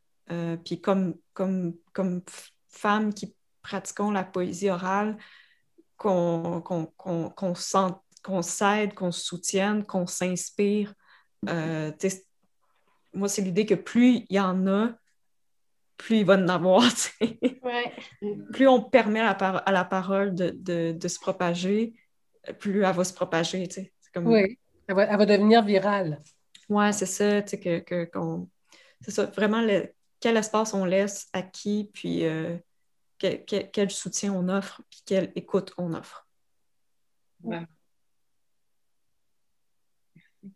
Je sais pas, je sais qu'on dirait que je sais pas qu'est-ce que je. Moi, je dirais dans euh, éduquez-vous, les amis. Euh, souvent, c'est puis, je pense que c'est super correct de poser des questions à des personnes qui vivent l'enjeu concerné pour comprendre. Mais à un moment donné, ben, Marie, ça va sûrement dans ce que tu as dit. L'idée, c'est pas de comprendre, c'est de s'éduquer.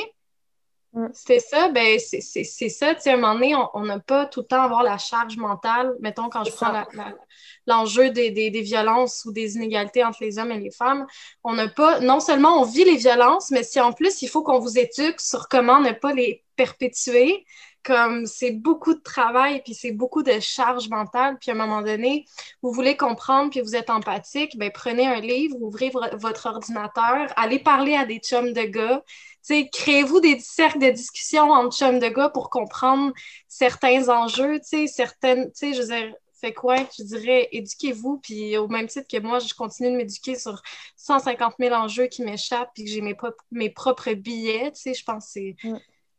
Ouais ça serait ça. C'est vraiment bon. Merci.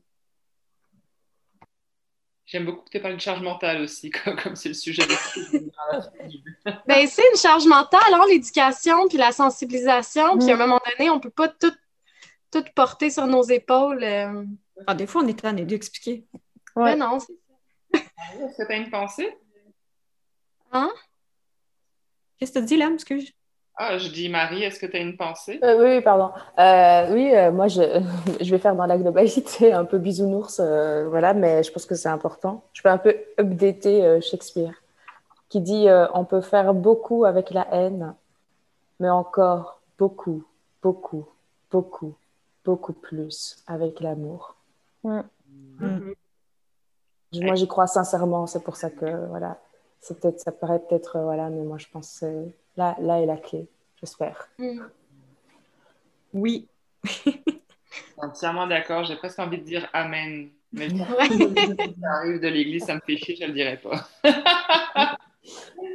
Alors, euh, les filles, euh, j'ai comme un millier de choses dans la tête, là, puis tellement peu de temps si je veux que notre épisode ne dure pas trois heures. je vais faire court, puis je vais juste vous dire je vous aime. On t'aime aussi. Merci. On t'aime, l'aime. Pour votre sincérité, je tiens à dire à nos auditeurs que c'était pas préparé. D'habitude, je prépare mes podcasts, c'est tout écrit, j'ai cinq feuilles devant moi. Là, il n'y en a pas trois. J'ai écrit mon intro, puis j'ai écrit ce que je vais vous dire là, là mais on s'entend que rien au milieu avait été préparé. Je voulais vraiment de la spontanéité et, et c'est pour ça euh, que bah, il y a des fois je me suis égarée. Une fois ou deux, je sais que j'ai répondu de travers. Là, je me suis perdue dans mon sujet, j'ai voulu reprendre, puis non, j'avais oublié anyway. Donc c'était comme ça, c'était bien, c'était pas parfait et je trouve ça beau. Et, et, et, moi, je vous ai adoré, je vous ai trouvé nickel. Puis hey, ça me donne presque le goût de faire un épisode masculin à un moment donné pour donner le pied de nez puis avoir les, les, les retours. Tu sais, c'est quoi? Je leur ferai presque écouter cet épisode-là puis je demanderai un épisode retour, tu sais. Moi, je dis oui! J'organise ça d'ici l'été, là. Euh. Ouais, j'aime l'idée, regarde, elle vient d'arriver, puis j'aime ça déjà. J'embarque. Ah, mais ça, peut être vraiment intéressant, tu sais, de, de voir la perspective. Qu'est-ce qu'ils réalisent, qu'est-ce qu'ils réalisent pas, tu sais. Oui, puis c'est ça, puis pas juste les réflexions neuneux des, des, de trois, euh, trois doutes qu'on trouve dans la rue, là, mais vraiment de personnes qui sont là installées. Ben, je dis là, j'ai l'habitude de mon canapé, mais oui, on est sur Zoom, on se voit pas, c'est correct, j'arrête d'être illégal. Bon, alors, j'aimerais avoir l'avis de personnes qui sont posées, qui éventuellement auront lu les questions peut-être au préalable. je veux je veux pas de, de, de, de réponse bête, je, je, voudrais vraiment avoir leur intérieur, tu sais, faire ce qu'un homme ne fait pas souvent, là, se confier. Je vais les amener à faire ça. Ah, j'aime. Je vais essayer de leur tirer une larme aussi. Mais les poètes réfléchissent quand même souvent. Je pense que le milieu artistique est parfois un silo dans lequel, quand tu sors de là, des fois, tu pognes une débarque. Ouais. Moi, ce que j'aime, c'est quand je suis dans le milieu de la poésie, la première chose qu'on m'a dit, c'est tu feras gaffe hein, parce que les égaux des poètes. Euh, ça, c'est vrai aussi. fait que là, ce que je voudrais amener à nos auditeurs, c'est une base pour vous découvrir encore plus. Alors, Marianne V, on te trouve sous le nom de Marianne V sur les Instagram et les Facebook. Rassa Farah et Lettre Persane s'appellera Lettre Persane pour faire simple sur nos réseaux sociaux Instagram et Facebook. Audrey Babin Alexandre, hey, on ne pouvait pas faire plus simple anyway. Audrey Babin Alexandre sur les Instagram et les Facebook. Et son SoundCloud.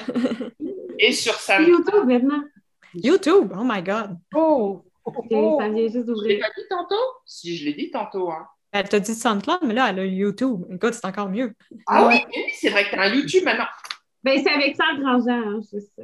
Donc, ouais, Audrey cher Pierre. Et YouTube, Audrey Babin Alexandre.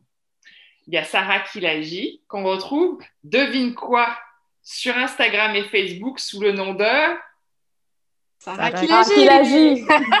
mais Instagram, pas vraiment, là, mais Marie-Thérèse Landry, vous pouvez la trouver sur les réseaux sociaux sous le nom de Marie-Thérèse Landry, mais vous pouvez aussi la retrouver sous le nom de FISPA, F-I-S-P-A, Festival international de slam poésie en Acadie. Voilà, Instagram, Facebook, YouTube, tout ça. Marie Dara, qui s'appelle aussi Marie Dara, slam sur Instagram moi, Lem, bah, je suis la relou du coin. Lem, c'est L-E-M officiel avec deux L-E, s'il te plaît. Merci mm. beaucoup. Les mêmes mais Quoi que tu as dit tantôt que sur Instagram, c'était Marianne V, mais en fait, c'est pas le cas. Ben, en fait, quand je te cherche sur Instagram sous le nom de Marianne V, tu apparais. Oui, j'apparais, c'est vrai. OK. Mais c'est juste pas le, pas le commercial parce que j'ai gardé mon. J'ai pas changé le compte, j'ai gardé mon, mon vrai nom là-dessus. C'est ça. Oui, sur ton, sur ton, ton hâte. Euh, ouais. Mais c'est vrai qu'on te trouve sous le nom de Marianne V, alors du coup, ben, comme c'est ton nom d'artiste. On me trouve sur Marianne V, cherche sur Google, euh, puis si sur YouTube, tu vas trouver, euh, tu vas trouver moi, tu vas trouver Race Lettre Personne, tu vas trouver Audrey, tu vas trouver le, festival de poésie, tu vas trouver peut-être Marie aussi. Sarah, je pense pas que tu es sur YouTube, mais en tout cas, ça va peut-être venir, ça va peut-être venir. Mais le clip, le clip tourne là. Ah, ben oui. La jeunesse à se tenir debout. Dans le salon, je te dis, ça s'en vient. ah oui, mais attends, c'est vrai, il y a le, il y a le, il y a le texte que Sarah a sorti avec le Forum Jeunesse de Montréal qui est super hot à écouter. Oui, exactement. Ah oui. Mais c'est ça, c'est pour ça que je dis à nos auditeurs que je veux qu'ils vous retrouvent sur les réseaux sociaux parce que l'air de rien, là, euh, je le répète, je vais faire, on va faire chier nos auditeurs. Là. Toi, tu as quand même un EP qui est sorti à l'automne pour parler juste des derniers trucs en date. Là. Ouais. À Safaraï, Lettre Persane, tu as quand même sorti deux clips depuis septembre. Et puis, tu as fait une euh, discussion ouverte sur les menstruations féminines. Et le live, euh, on peut encore le voir en différé sur la page de Slam du Tremplin sur Facebook. Oui. Audrey Babar Alexandre, tu as deux slams, trois slams? Trois. Et quatre, là, là, au moment où on écoute ce podcast, quatre. Fait quatre slams! Yay! Aïe, aïe, j'ai hâte d'entendre le quatrième. mis en musique sur les SoundCloud. Marie Dara, écoute, euh, j'ai. Alors, moi, je vais y aller avec ce que j'ai vu ce matin. Je ne l'avais pas vu. Puis, écoute, mieux vaut tard que jamais. Ton slam du 8 mars, là, je l'ai mhm. reçu. Euh, OK, j'ai pris trois poignards dans la, dans la gueule avant qu'on se voit tantôt. Mais ce matin, ça a été ça mon, mon, mon entrée en matière de la journée. Ça a été ton texte sur Instagram. Euh, Sarah, ben oui, Sarah, toi, t'es passée à Télé-Québec. J'adore. C'est énorme. Tu as fait un magnifique slam tu parles à ta grand-mère, en fait, puis tu fais le parallèle avec euh, la jeunesse d'aujourd'hui. Puis c'est magnifique. Il faut le voir aussi. Est-ce qu'on peut le voir sur le site de Radio euh, Sur Télé-Québec, non. C'est comme une entrevue, là, mais sur la page Facebook du Forum Jeunesse de l'île de Montréal. Yeah! Fait que la page Facebook du Forum Jeunesse de l'île de Montréal. Ou sur mon Facebook, sûrement, là, je l'ai partagé. Que... demande Sarah en ami. Anyway, il ne va pas en faire 15. fait que, si tu veux tous les suivre, ce ne sera pas toujours la même page, sauf si tu es sur Sarah qui l'agit. Et Marie-Thérèse, ben, on l'a dit. Oui. On l'a dit. Fils pas, tout ça, tout ça, tout ça. Ah. Nous en sommes à l'annonce des dates du mois d'avril. Accroche ta tuque, ça va décoiffer. De 14 avril Sarah Kilagi va animer pour la dernière fois de la saison, peut-être? 99,9, c'est comme la pilule. Des dans le salon. C'est son micro ouvert inclusif en ligne. Ça va se passer le 14 avril à 19h30, heure de Montréal. une fois que tous les changements d'horaire auront été établis, ok? Les infos circulent sur la page Facebook des dans le salon. Puis un super visuel de Michel Valois. Pointe-toi, va voir ça.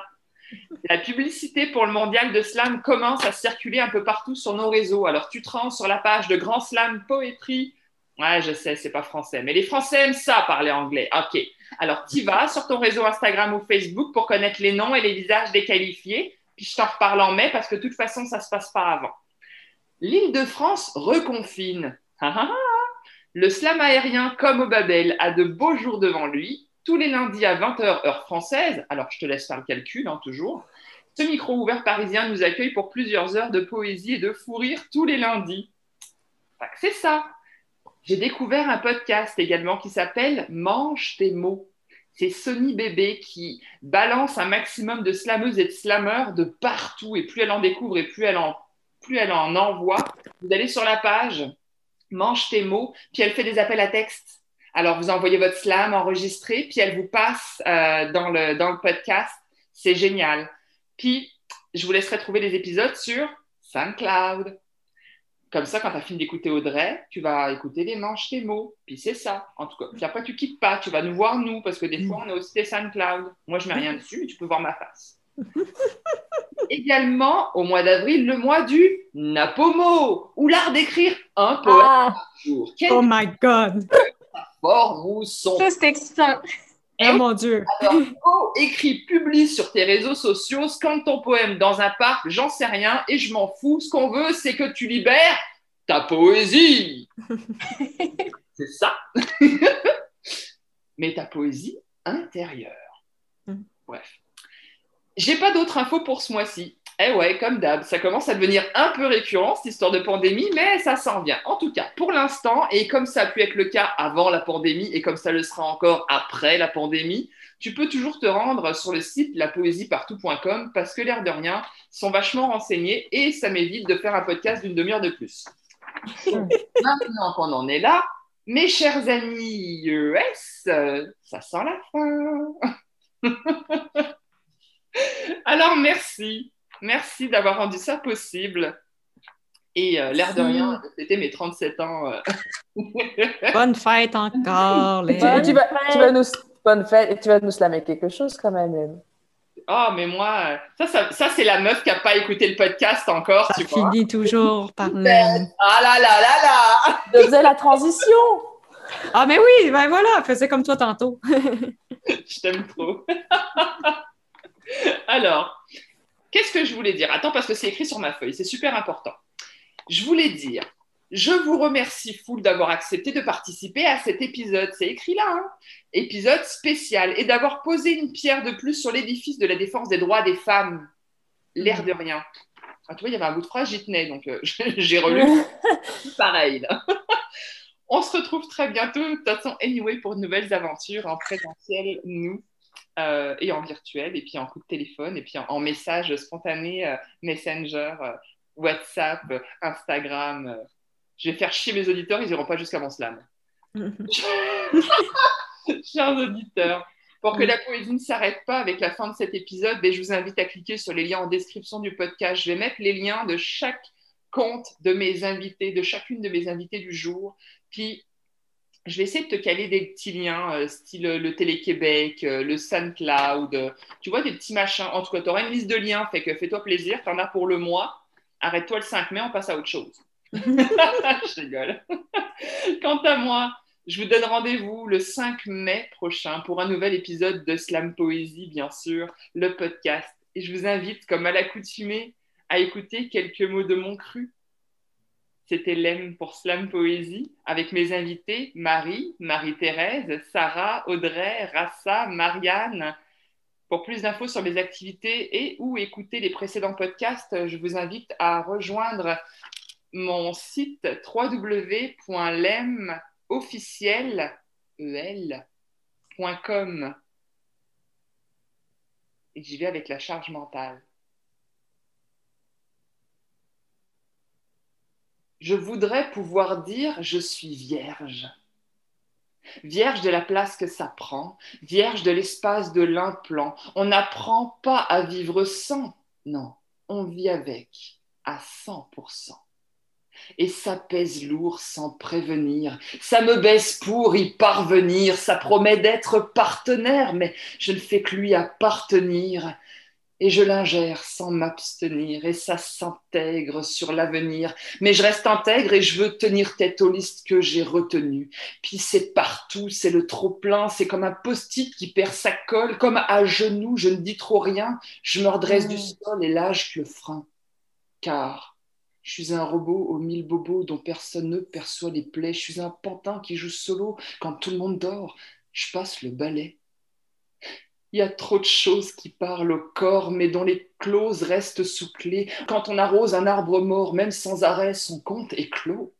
Voilà ce que je ressens souvent, moi, femme, artiste et puis maman. Il y a des moments où le couvent devient un projet émanant. Si chaque journée porte je veux me retourner à mes vieux jours et me dire bien joué comme un velours, car chaque journée porte mon dos. Plus je fatigue et plus je ploie. J'exploite mon dos ou je l'emploie. Des fois je le paie, puis des fois pas. Dans tous les cas, je me parapais. Je suis un robot aux mille bobos dont personne ne perçoit les plaies. Je suis un pantin qui meurt solo. Quand toi tu dors, j'en fais les frais. Et elle s'en fout. Et je le sais, ça. Elle me rend flou. Et ça se fait pas, mais je me rends flou. On me la frappe pas. Je la mets en dessous. Je marche dessus. La charge mentale nous appartient. Comme quand un os est vu du chien. On se l'attribue, on ne sait pas bien pourquoi, pour qui, pourquoi pas lui? Mais on sent bien que si on place tous les dossiers pour s'alléger, c'est pas grossier, c'est pour abréger l'infini siège du doux merdier. Alors je crie, je te perturbe, toi mon épris, mon bel hagard, et si tu me vois sur les rotules, tombe l'armure et prends ta part. Parce que je suis un bobo aux mille bobos dont personne ne perçoit les plaies. C'est un pantin qui meurt solo. Faut combien de mortes pour que tu sois prête